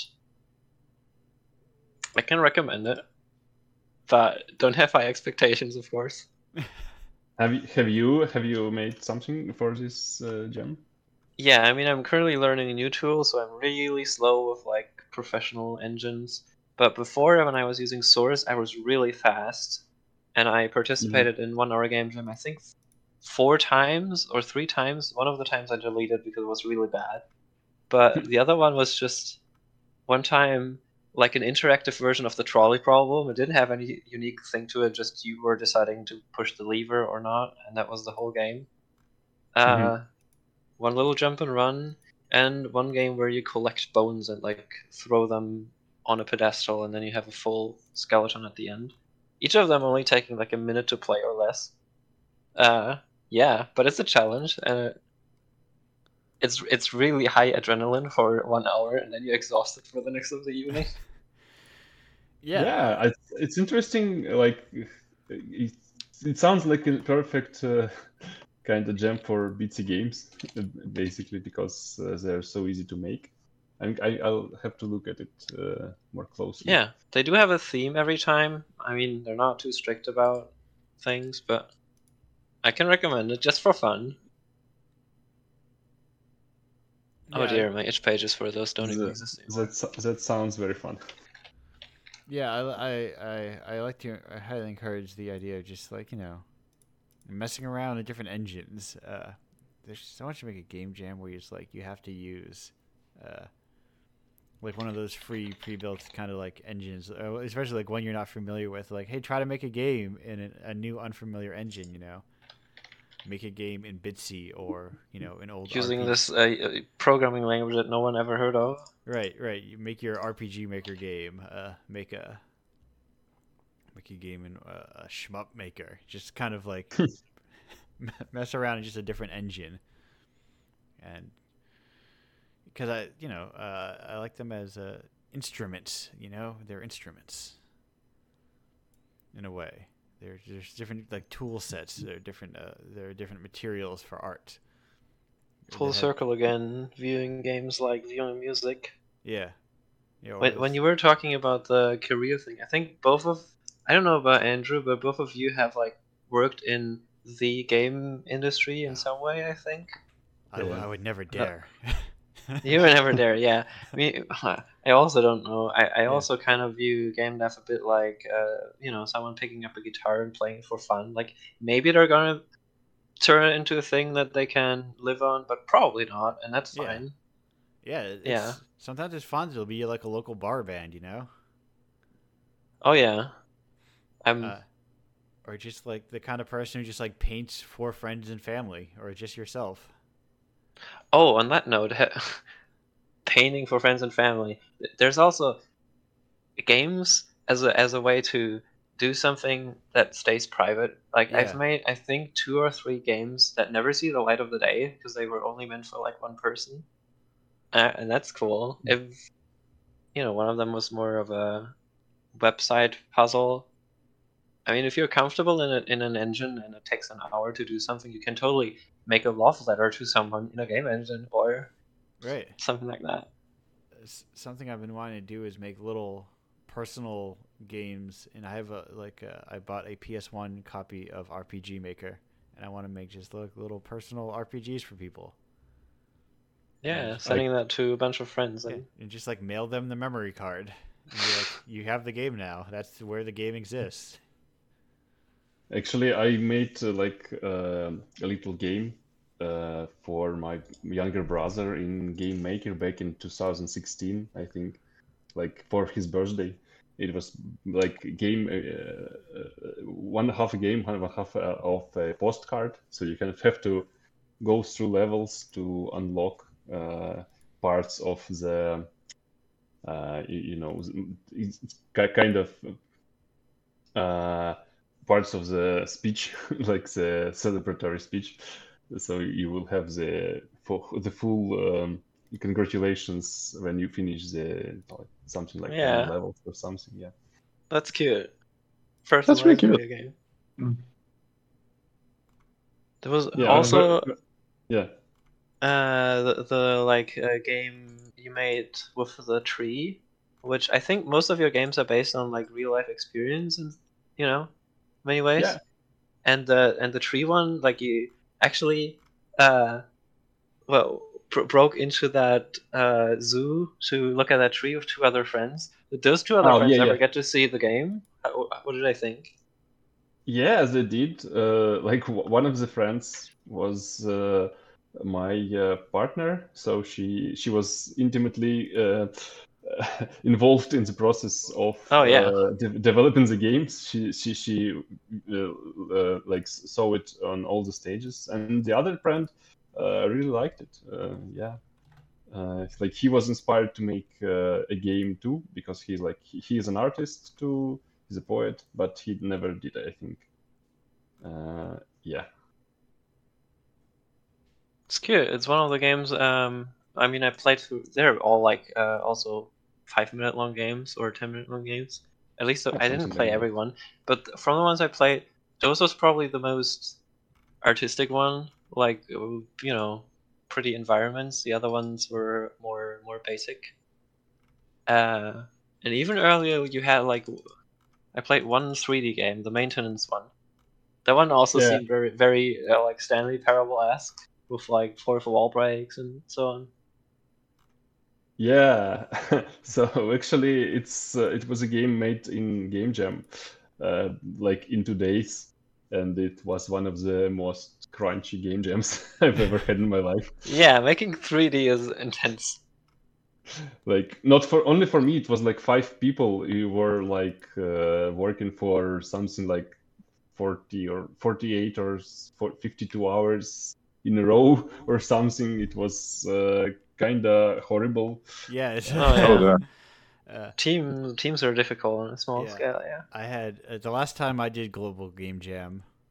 I think this is the last time, or maybe the second to last time. It was also, anyways, a long time ago. Either way, uh, but we had a team of like eight people, and nothing ever really got made. But Oh, it's yeah. Oh, yeah. But we Big hung teams out. in. and tried to cook Lunchables with a laptop. It didn't work. oh dear. Yeah, I mean the ideal is always oh we want to have flat hierarchies and so on, and that works on if you're working alone, if you're working with two other people maximum, and then Yeah. you more people you do need like a kind of manager role, or That- at least you need to have central moments where you all together uh, like decide who works on what, or nothing's gonna happen. Yeah, I that, had that, those I was, too. That was me. I was the producer. Oh, Yeah. okay. I guess you didn't have too much. I mean, no, maybe I- learning experience. and then I was like, uh, it just didn't it just didn't come together in anything really. But it was like just people hanging out, you know. Sometimes things just don't work. It was a weird thing where they they, they were using Unix Unix uh, unit Unity physics, and I don't think they should have. They should have just did hard coded uh, movement. Because I ended up making the the game, the theoretical version of the game, in like an hour in Game Maker, because there was like there was so much fighting with physics and like uh God, physics and games. yeah Suck. yeah th- truly cursed. Just math. Just use math. Use math. Make you move your own physics. Take look at the- Yeah. look at those physics and throw them in the garbage I mean, I mean, it's cool when a, when a when a big company with a big budget does something cool with physics. right I mean, all of Half Life Two is basically showing Mhm. the cool physics of the game. But whenever I touch it, it's also just cursed. Yeah, it's it, it's not. Uh, I so many. I feel like game, especially like there's not, uh, nothing more. And this is a personal taste, of course, but I find so much awkward. Like when I see like awkward like 2D, like and it feels like oh this feels like it's just using the built-in physics instead of just like. Well, if you just made your guy jump up a number of pixels and then fall a number of pixels per second. And always be sure to put in the delta time, or Yeah. or or it will be wacky on low FPS. Yes, right. That is, or or or speedrunners will find out like, oh, we want to get this on, we want to get this on low FPS because it makes speedrunning better, or the inverse, or Mm. it's that is the very funny thing about uh, game speeds and tying things to game speeds and all sorts of like things like all game like so many games are like obviously just like hacked together in the moment and i think it's fine for a game to be hacked together and just work so long as it works and not having it to be perfect. Because Yeah, it's it's kind of weird if you're making a game jam game and thinking about how speedrunners will uh, will gonna probably break it and uh, at, at, uh, uh, like uh, at least if you're not making this game for speedrunners. Yeah, in, in which is- case, yeah, definitely this is something you should be thinking about. it's this whole other like sub uh, category or subculture that has risen around. I, I say sub as if it's not like massive. I'm sur- I get surprised sometimes how massive it is when I see like, you know, when I'm in old YouTube incognito style and it starts recommending me all sorts of million, multi-million view speedrunner things, and I'm like, this is big, and also Yeah. like eight million little subcultures. It's kind of like sport. I mean, Yeah. Like, what if what if video games were sport? Basically, what if what if you make a game, in any kind of video game, into a sport uh, discipline, sort of? Yeah, and and is it like I mean, some places it is recognized as a sport. I think. Yeah, and for for especially like following it for obviously Valve games because that's what I'm big into, and they they always find new ways to speedrun. Every every other year or so, they find a new game breaking bug. And it just doesn't stop. It just seems like the code keeps giving glitches. yeah, and that because you if you push it to like the these extreme edge cases that no uh, normal player would ever run up against, you know. And then you just like keep poking at the seams of something until uh, the it's you know it's it's part of it the joy of it being like a participatory medium, you know. In the way that you can't like when you're watching a movie, you can't just start stepping into the movie and start messing around with things. you can't point the camera to the right and see that they're on a soundstage. Well, that's funny. Sometimes, sometimes you can see it, like in little reflections. If you pause and you close, right. look at the like door handle, you can see the camera, or whatever. Yeah, or or see something, you know, something that got left behind, or you just like uh, uh, things, just like the kind of like imperfections of mm. It and, not, not being the real world.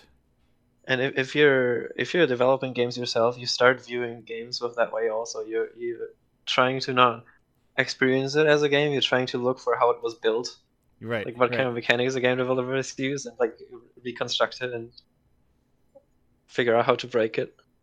That's yeah, always there, fun. There, there is a certain feeling sometimes. You know, after working for a while, there was you, you know, in much in the same way of Source. Like even something like Game Maker has like its feeling to it. You know. Hmm.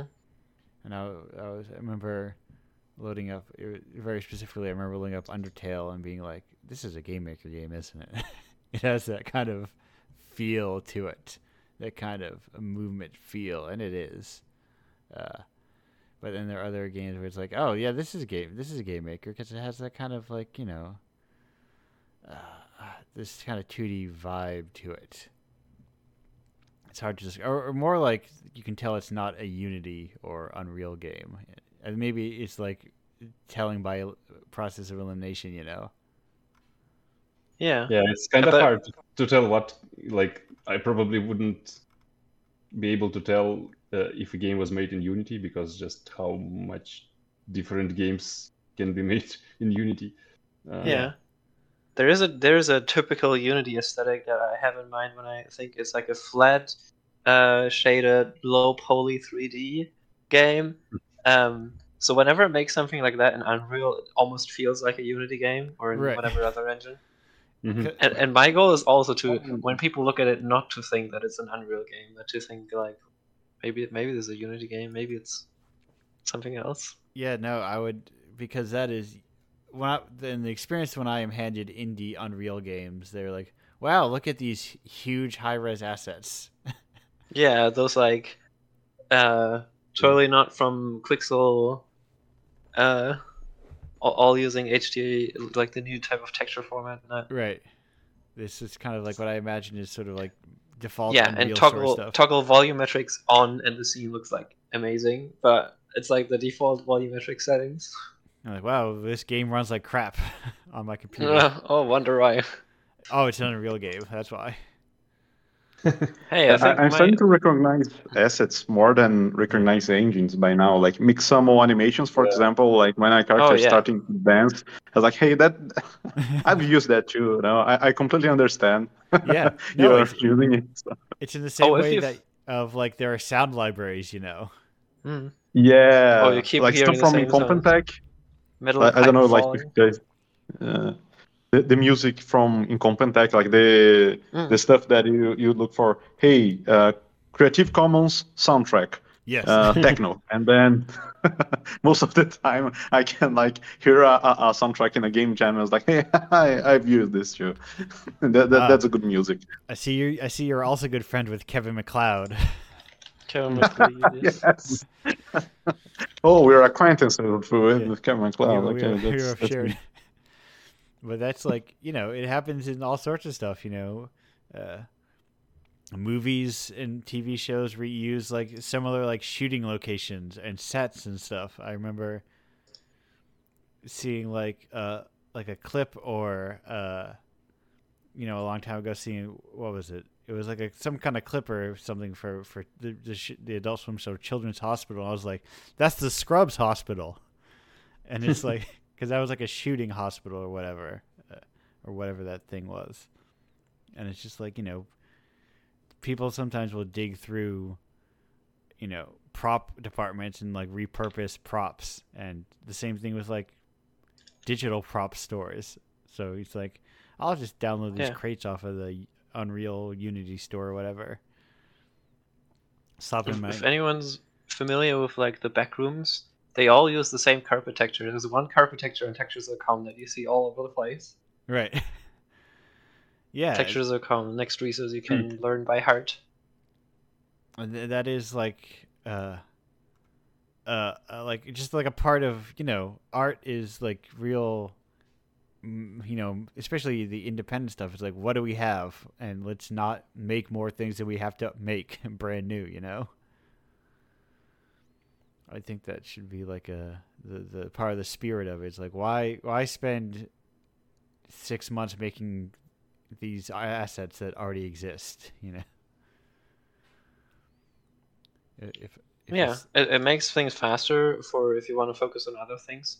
But then again, it's it's also fun to make make a thing where you can in the end be like, oh, I made almost every little asset of this. Yeah. Obviously, it yeah. takes much longer. Right. It's it's all about it's all about de- uh, determining how far from how far back to the beginning of the universe you want to go when you want to make your apple yeah. pie. You know. I, I want to program my own engine. I want to build my own computer. Right. I want to develop my own operating system. I want to de- develop my own computational language. I want to create my own system of metallurgy and refinement of minerals. I want to create my own planet. I want to make the universe.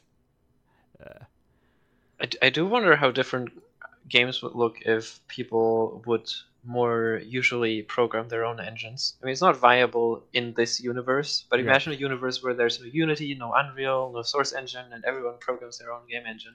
Right. There would be a lot more creative free- freedom also.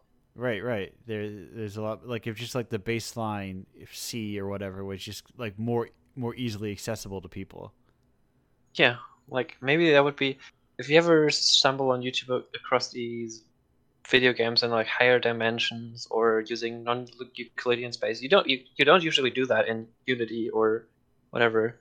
You have to like program your own graphics interpreting software to display four-dimensional stuff.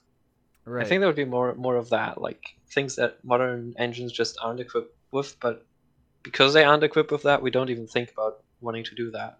Yeah, yeah, because it, it requires like just such a skill set. You have to you get you know even working in these pre-built engines requires a skill set, and then you have to like get a more complicated skill set on top of all that.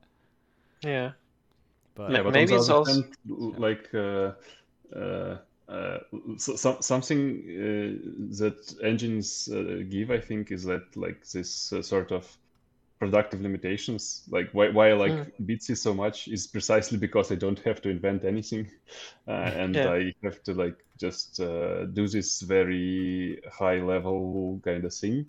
Uh, but uh, like paradoxically, like when I do it enough and I feel comfortable enough, I get into the code, and that's why all my Bitsy projects uh, of late are becoming like a slog because I'm messing too much with uh, diff- different, different like scripts and uh, do some kind of weird stuff with them. But yeah, but I've only gotten gotten into this because I have Bitsy. So it's like cool to have uh, engines because you can, uh, you know, uh, get really deep into them and uh, sort of. It, this is a good, interesting and like accessible way of getting into like you know creative game development. I think through this pre-built like ready-made things and if you don't want to go that deep you can always like, use this uh, limitations to like make your life uh, a bit easier yeah so this is kind of like you know dialectics here right it's, it's that kind of like but it, it gives you that uh, uh taste for it so you're like oh what if i can i'm familiar with bitsy yeah. i understand some of the the structures of building games it's like what if i tried you know a more code intensive engine. And it's like, what if I just opened up a Notepad plus plus or whatever,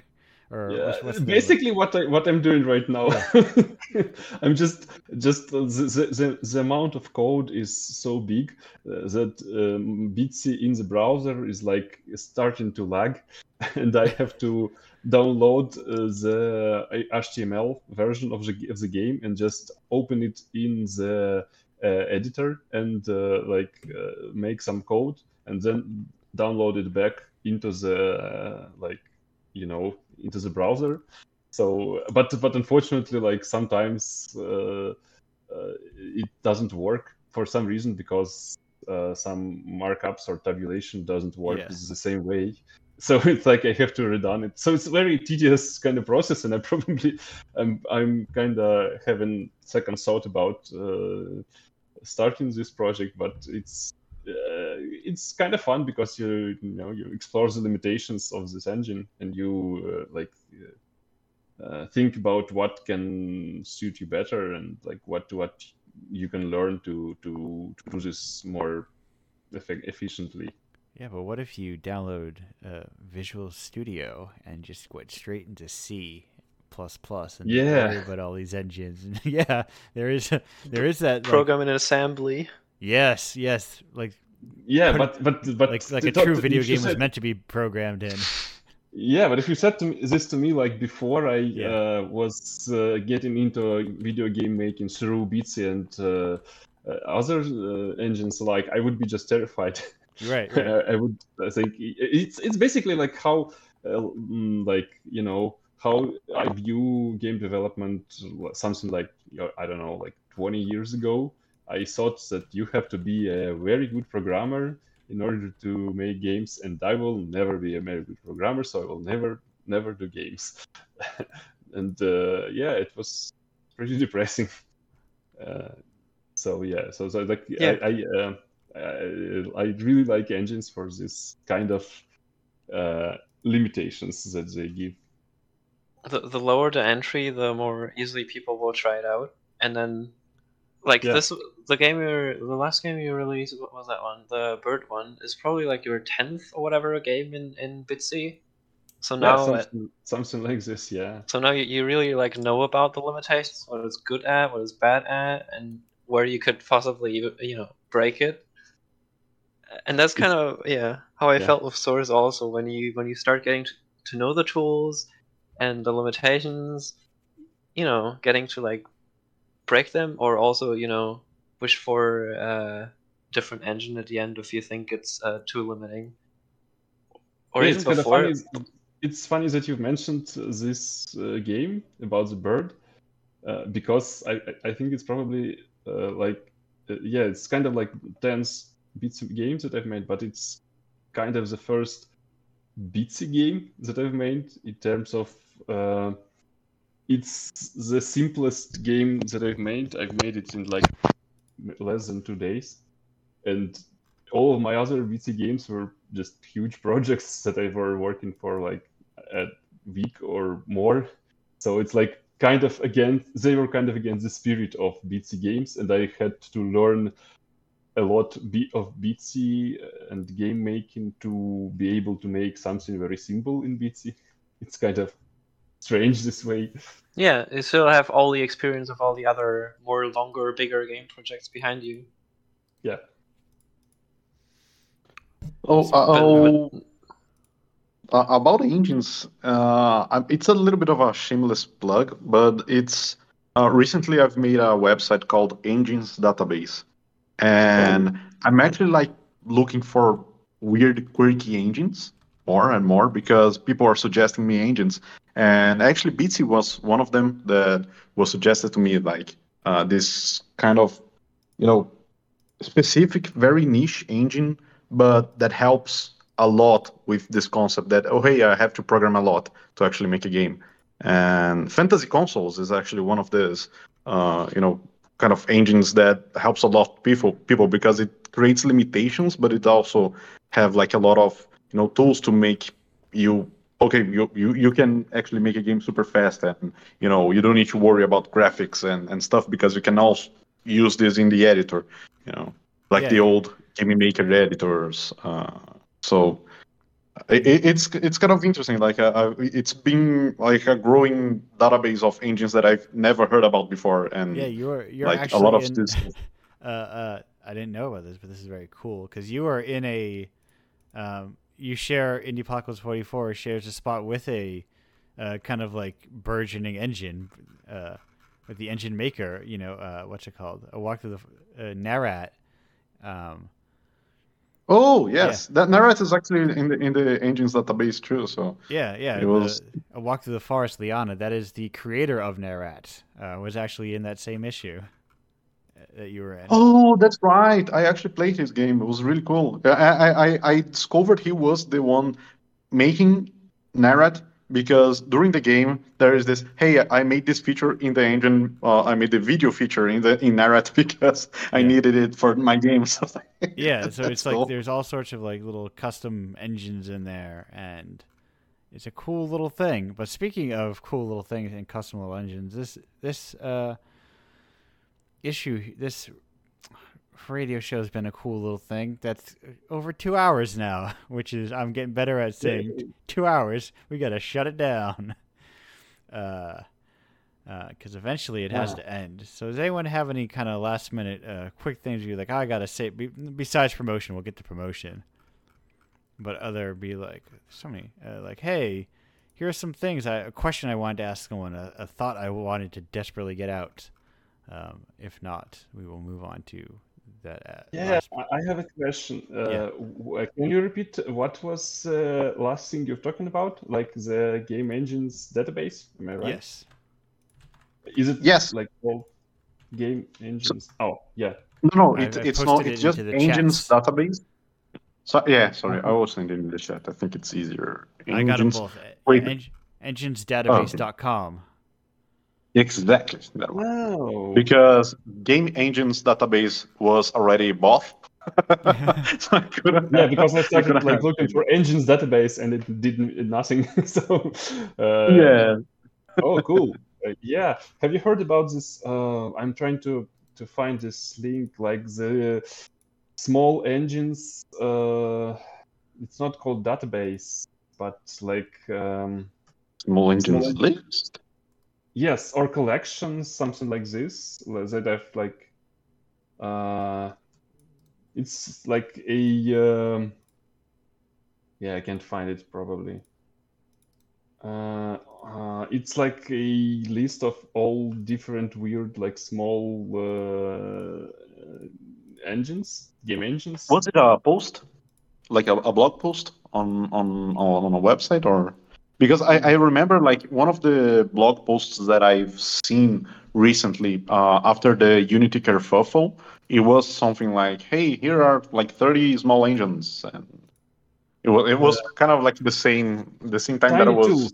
Oh, yeah, it's called it's called Tiny Tools Directory. It's like a a site with a lot of uh, cool uh, tools for game making, uh, like not only game engines proper, but also like uh, some stuff to make uh, graphics or to make uh, video, to make animation. Some like it's very broad. It's broad, more broad than just game engines, but it's uh, neatly like categorized so you can find different. Oh, I just checked it. That's really cool. It's also I I think it's uh it's good to put it on the on the link on the Oh, on the, the chat. I never heard about this.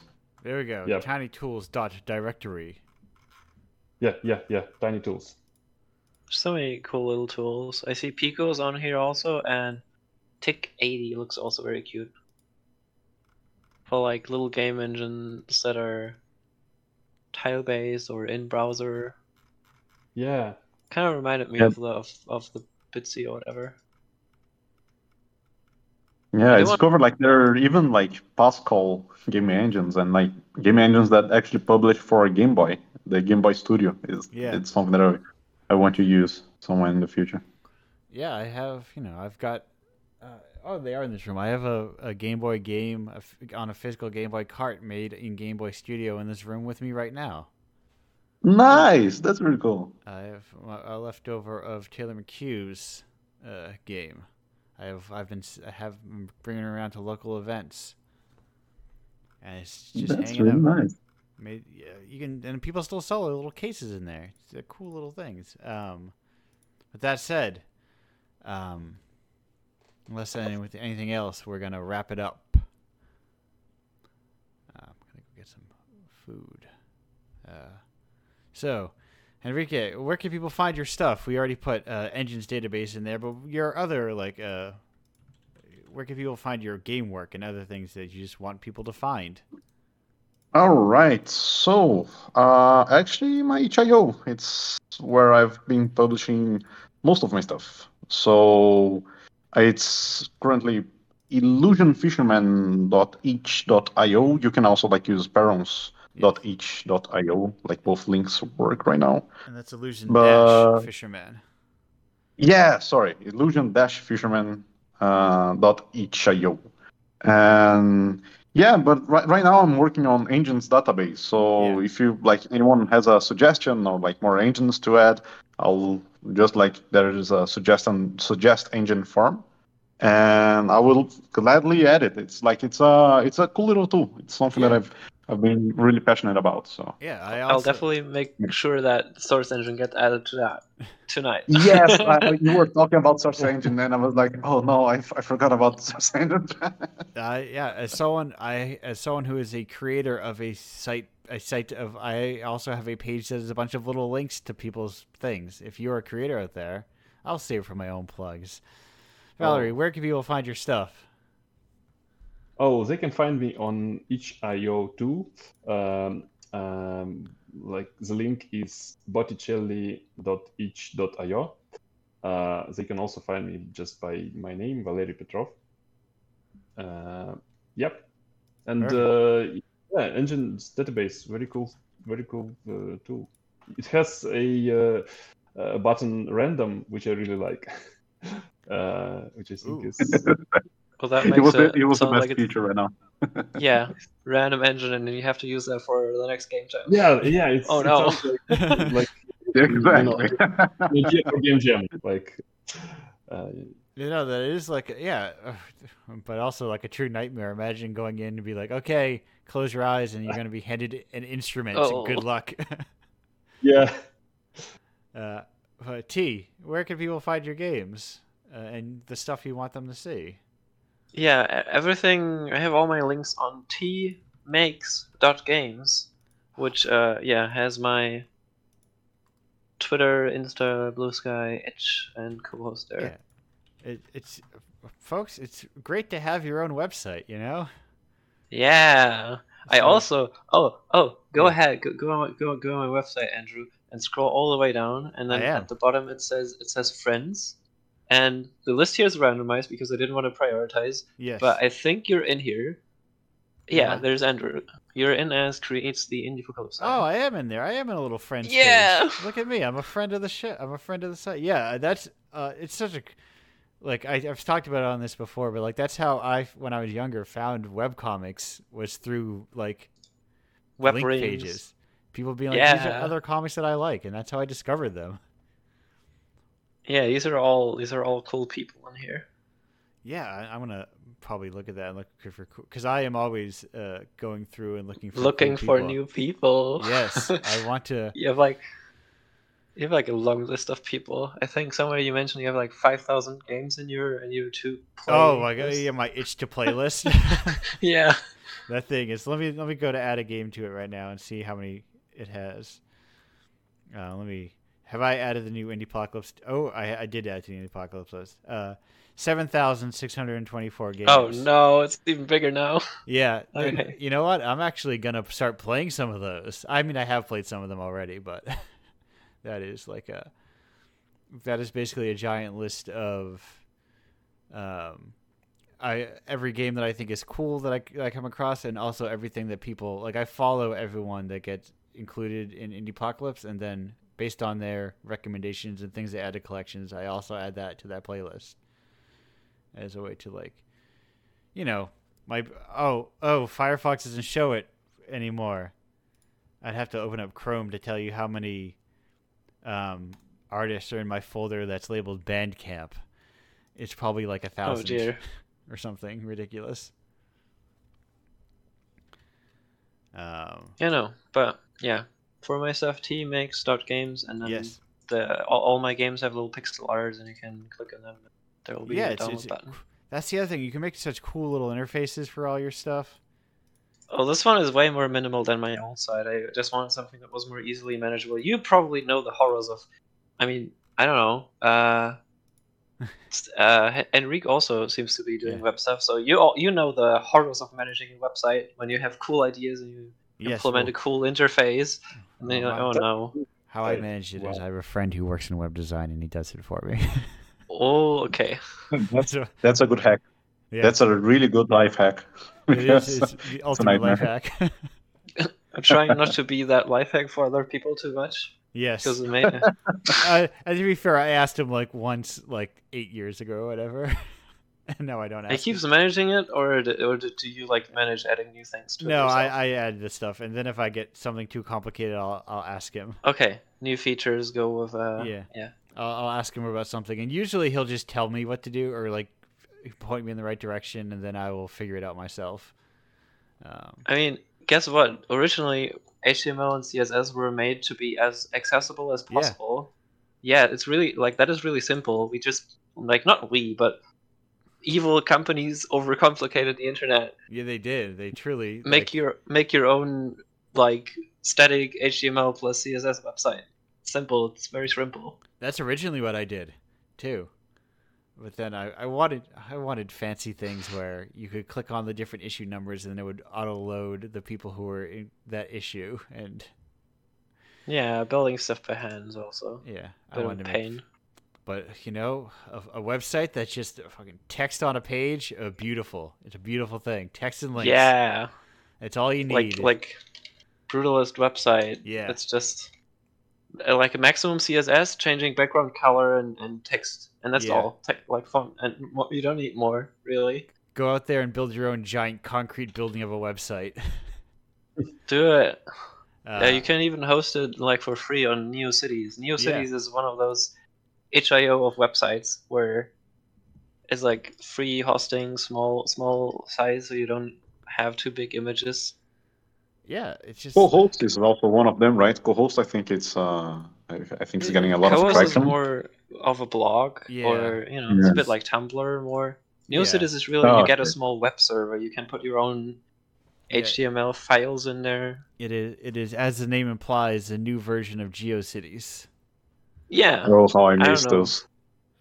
GeoCities was ni- was like 90s, and then Yahoo bought it and ruined it. But Yeah, yeah, imagine just getting free web space and being able to do whatever you want with it. yeah. That's, That's cool. it's it's the beauty of the web. It's you know. Uh, you don't have to worry about. I mean, that's the problem. Is you always have to worry about. That's why you just get your own servers. you just live live free. You live free. Put put it on your own Raspberry Pi. Yeah. There's always. I mean, that's part of why I have my own website and sell things through my own website because you never know when things It will get bought. down. Right, right. Uh, You know, you you would think Bandcamp was uh, forever the beautiful Save, place for no. music, but now there's Let's- it's getting sketchy. Let's hope it stays with us for a while. Yeah, but I mean, as far as I know, the owners of Itch are really, really cool about you know politics of their own side, and yeah. So I hope they stay that way. that's what I'm hoping. That's what I'm always what I'm hoping, but you You, can't know. trust. You can't. You shouldn't bet your life on it. Yeah. I know you, you can't trust some other stranger on the internet, as nice as they may be, including me.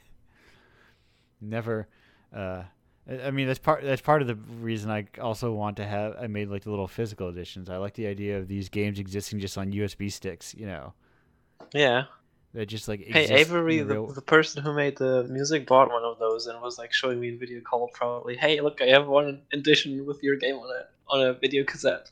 that is very cool. I like. it's very I- cute. You can put it on your shelf and Yeah, they have like little. Ah, I made little. I really like them. I think they're really. You, you can't see them on this screen right now. I'll, I can let me go back to another screen that has them. Uh, on the live stream, like they're. If you're looking, they had that little spinning. Also, that little spinning thing. Um, yeah. that isn't. That's not like a render or anything. that's just me spinning the cassette case. Oh, really? And cropping it out in Photoshop Yeah. or whatever. Yeah, if you if you if you look really close on the top corner of it, you can see my fingers. It's Uh, bit there, yeah. Yeah, you can see me spinning it, and then I just cropped, then I just uh, just cut out the background. But yeah, I mean um, that speaking, works. Speaking of that, you can get those at indiepocalypse.com slash tapes. You can purchase mis- you can just do a mystery tape. You can request uh you can get a specific issue, you can get a random issue if you want to get a surprise tape. And there you get a cool little like select collection of indie games. You can trade them around. You can trade your tapes around, you know, with your friends. Be like, "Hey, just like lend it like like you would lend a friend Like a book Pokemon cards. Right, right. Or like lend your friend indie games that they never play in the same way you lend them a book they'll never read. but it's the same. Uh, uh, just you know, can uh, normalize them as physical things within our world that you can touch. Uh, but yeah, uh, support Indiepocalypse. Uh, I would think you should think it's a good thing to do. You can go to indiepocalypse.com. That is my my aforementioned website that you can buy these things from. I have it's cheaper there. Just encourage people, hey, buy things on my site. It's nice. You can also get them all on itch. Uh, if you want, you can also get them everything through Patreon. It's you know uh, Patreon's doing stuff too. I guess I don't know what's going on with them. Uh, people are saying things. I don't know. They made a video. I Oh, the kept- logo redesign that looks like a nugget. Is that Yeah. a thing? Yeah, that very classic. It, it's it's like a. It feels like a almost two thousands like throwback of like that weird blobby design or something. I don't know. It's it's a thing, but as long as they still allow people to pay me every month, it's all good by me. That's all I'm care about. But you can. Go Oh yeah. Also, I, I, Yeah. I want to make an I might make an ad thing for you. Like, uh, there there is an Indie Indiepocalypse Discord, and for I think one buck on Patreon, you get access. Yes. You, oh, you get access to it anyway, but you, there's also a secret. Oh. There's a secret channel that you can go to if you're a, Oh. a Patreon. I- Indiepocalypse Discord is very quiet. I like it that way. Yeah, but D- Discord would, could could be a way to like get people to chat more, Yeah, yeah. It's and that that's where a lot of lively communities are because it's more interactive on Discord than on Twitter or whatever. Yeah, it's it's a weird thing. I feel like I almost need to like uh, soft reboot it if I did that because there's like over 500 people in there, and I and I don't know how many of them are like, like I don't know the vibe of the audience, you know. So it's it's hard to it's hard for me to be like, yeah, uh, cool, or you know, it's it's you know it's very difficult to to know what to do with it. Uh, but it's something I think about sometimes. You, there's so many channel. You can see like the huge variety of channels from the last time I thought about it. uh, Yeah, but the perk of having a, a you know small quiet community is you don't have to manage it too much. yeah, It, it does get a nightmare if it's a really active community. It can, yeah, yeah. can So get I, a nightmare. part of me wonders if I should just like, because I have channels there for contributors. So I would be like, what if I just had like the try to make the contributors more active, the contributor channels more active, you know. Uh, and like try to make those, but also I'm extremely busy. You just you just moved something around. I think. I did. I get. I turned you into contributor. yeah. Uh, okay. uh, but that's I'll look around there quiet. somewhere. It's also very quiet for someone who, despite hosting a, t- a two-hour radio show, is uh, uh, antisocial adjacent. uh, but I'm getting all sidetracked. but thank you uh, for sidetracking me on something I should pay more attention to as a uh, online uh, creative organizer type. Um, I mean, you never know. Discord is also one of those things that could potentially shut down. Right, exactly. That's that's part of why I'm like I I am very into promoting the nebulous idea of Indiepocalypse. you know. Of like on just as many channels as Right. possible. right, be aware of it, talk talk about it with your friends, uh just just like uh share it share it wherever you want to share it, whether that is on x.com or whether that is in your friend's kitchen when you tell it to them. Uh, it's all good. It's all it's all the same to me. It all's good by me. Um, if you want to join uh, Indiepocalypse, you can go to indiepocalypse.com slash submit. And it's not really that you join it, it's so much as you submit your game and then maybe it gets accepted. Uh, but I have a kind of I don't want to say low bar or high bar, but I would say if you're if you're used to traditional game festival style submissions, it's number one, it's free. It's also I'm real loose with what I take in, you know. I have a more nebulous approach to what games are and uh can, can I ask like what what type of stuff do you not take in? Uh, things I don't like. okay.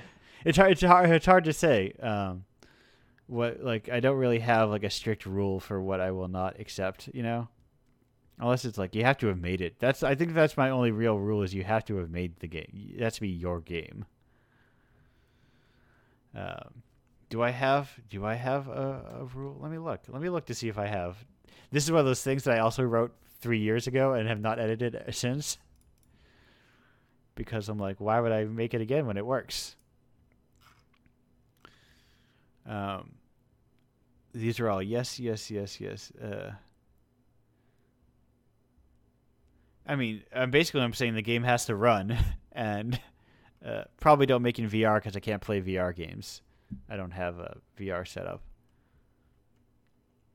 But aside from that, oh yeah, it's also really hard as an indie to check if it works on different platforms because buying one VR headset is difficult enough, but trying it out on different no thanks. Yeah, yeah, it's tricky. It's kind of like when I kind of when I was talking about Henrique, the idea of a game that you feel nothing about is probably a game that I feel nothing about. Is at least like like I want to see the human touch within the game. I guess. Uh, so games that feel devoid of humanity are maybe not what I'm looking for. Uh, but uh yeah, sidetracked you again. yes. No, that's that's the whole point of the show. I like it's two hours, it's time to end, and then I just start talking to people. Uh, oh, the original point I wanted to make of Patreon. If you pay five dollars, just five dollars a month, or just fifty dollars a year, which is the cost of like a one AAA video game, you get all you get the commission games for the year, not the full zine, but just the commission games, and that's Tea, would you say that's a good deal for, for these games? As someone who has made one of those, I would say that's a great, great deal. Yeah, definitely. What five per month, or if it's annually sixteen? Oh, let me let me calculate. I think it's I think it's 50, It's like four bucks for for for a game. Yeah. Sure. Yeah, and you help in indie game scene. Yeah. A bit by throwing some bucks at like indie developers. Yeah, these these indie developers here.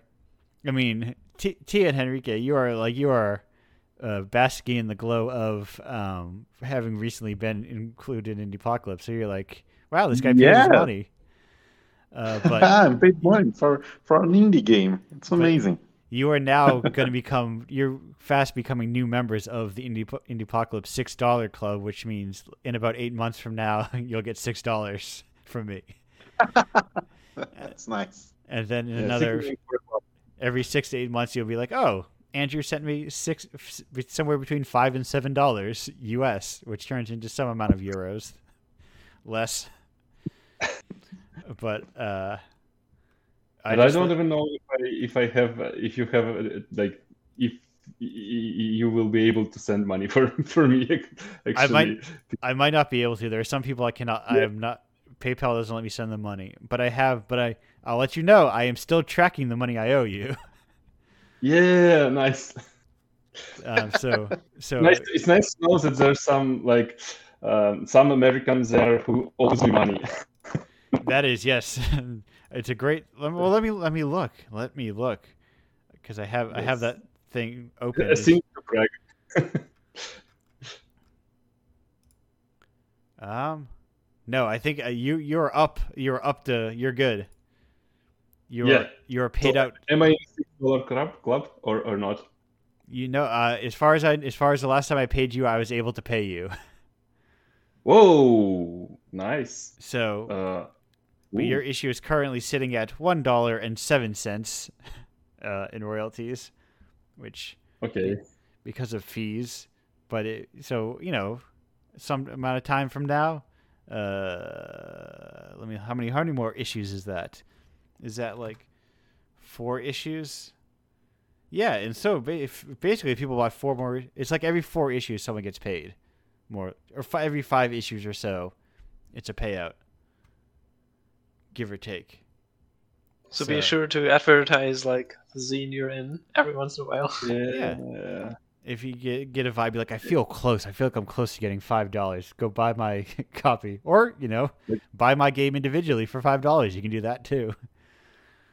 Probably ask my uh, like my, my, my family members to yeah. just buy uh, a, a copy. yeah, I mean, you you could just as easily just go over to uh, labor rights funeral in Ukraine and just uh, do a five dollar donation on that. Yeah. it all works. But anyway, Indiepocalypse, we're shutting it down. I don't think I have any more links to talk about. I think these are all the links I have that my thing has by Indiepocalypse. I think it's cool. Uh, I'm going to be in. There's next two weeks, no show because. Oh yeah, you'll be going to.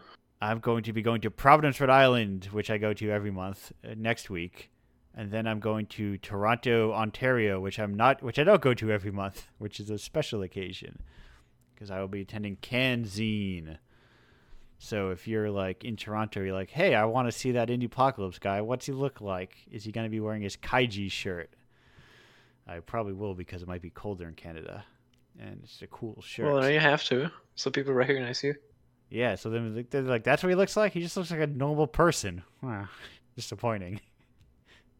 Oh, you're not pixel art in real life. No, I am not. I'm not actually this guy from Delicious in Dungeon. I'm a regular guy. Both of my eyes are usually open. I am neither that nor the guy with the shirt that says "big asshole" on it. Wait, that is what your Scribbly profile picture says, "big asshole." Yes, it's because I was I was watching uh, anime with a friend, and then I watched the rest of it without him, and then he drew a comic and he wrote a show on it called "The Big Asshole" because I was the big asshole. Because uh, I was watching it. Nor does my hair look like that anymore. It's longer. I did the thing where I grew it longer, and it is it vacillates between whether how I wear it is either to the side if I want to be a cool art guy or uh, in the back if I want to be a heavy metal drummer. I think that is the two looks that it, it that it manages. Uh, but anyway, that's the show. We're closing it down. We're ending the show. Henrique Valeriy Tea, thank you for joining me, everyone. Hello, thank you. I, I, as I said, everyone, I was going to say hello, but we're not starting the show again. We're ending it. uh, thank you. Oh, hey, have a good night or whatever. Yes, everyone, have yeah. a good uh, have a good period of time that you're existing in currently. Yeah. Yeah. Thank you for having us. Thank you for thank you for having us. Thank you for being in the show. Thank you. thank you for watching. I never thank the people who watch or listen to the show, but thanks to them too. Uh, I, I I've, I've talked about it before. At someone at a live event recently. He was like, "Oh, I should check out all the shows," and I said, "I don't know. I don't know if it's fun to listen to, but I sure do like doing it." um, it's, it's probably probably fine who I have on a second monitor and play Minecraft doing yeah. it or whatever. I love to make it, and I hope other people enjoy listening to it. As a like like you said, it's like a lot of the place where game developers don't like have that thing where like they're on each other's shows all the time because they don't really have shows. So I like to have game dev give especially like indie indie game devs like a place to like chat and hang out. You know especially because hey, like, look, even even the Twitch chat has a couple names right now. Yeah, look at that. Because one of one of the odds that all of us are ever going to be in the same physical space, I would say, very low. Like, well, if we ever come to Germany, yeah, uh, one of the well, maybe I'll go to a maze one of these days. Oh, a maze, yeah, I still have to. Yeah, attend that. That's also. the thing. If you, I go to a maze, and then you don't go to a maze. hey, if, if you know, if my game dev stuff goes well, I'll yeah. be putting that on my bucket list to exhibit at Maze at some point. Yes, I'll figure. I want to figure this stuff out eventually. Who knows? Traveling the world is expensive. Uh, I'm not the. Uh, if if events want to turn me if events want to turn me into one of those indie dev speaker guys where you fly out to all your events to give speeches about Indiepocalypse or whatever and game dev, I'll do I'll do it in a heartbeat. Yeah, pay me to go to your events to chat. I'll gladly give keynote speeches about game dev and uh, I can, I too can uh, wear a jacket and look like inspiring or something. in front of big red letters. Yeah, twice has, your size. Yeah, and it, I'll, I'll have something like video games. Too many of them? I don't know. That's your whole premise, the indie yeah. apocalypse. the premise is no, there's not too many video games. There never will be. There, there either ha- always has been or never will be. One of the two. Uh. Uh. Anyway, goodbye. Goodbye. Yeah. I'm playing.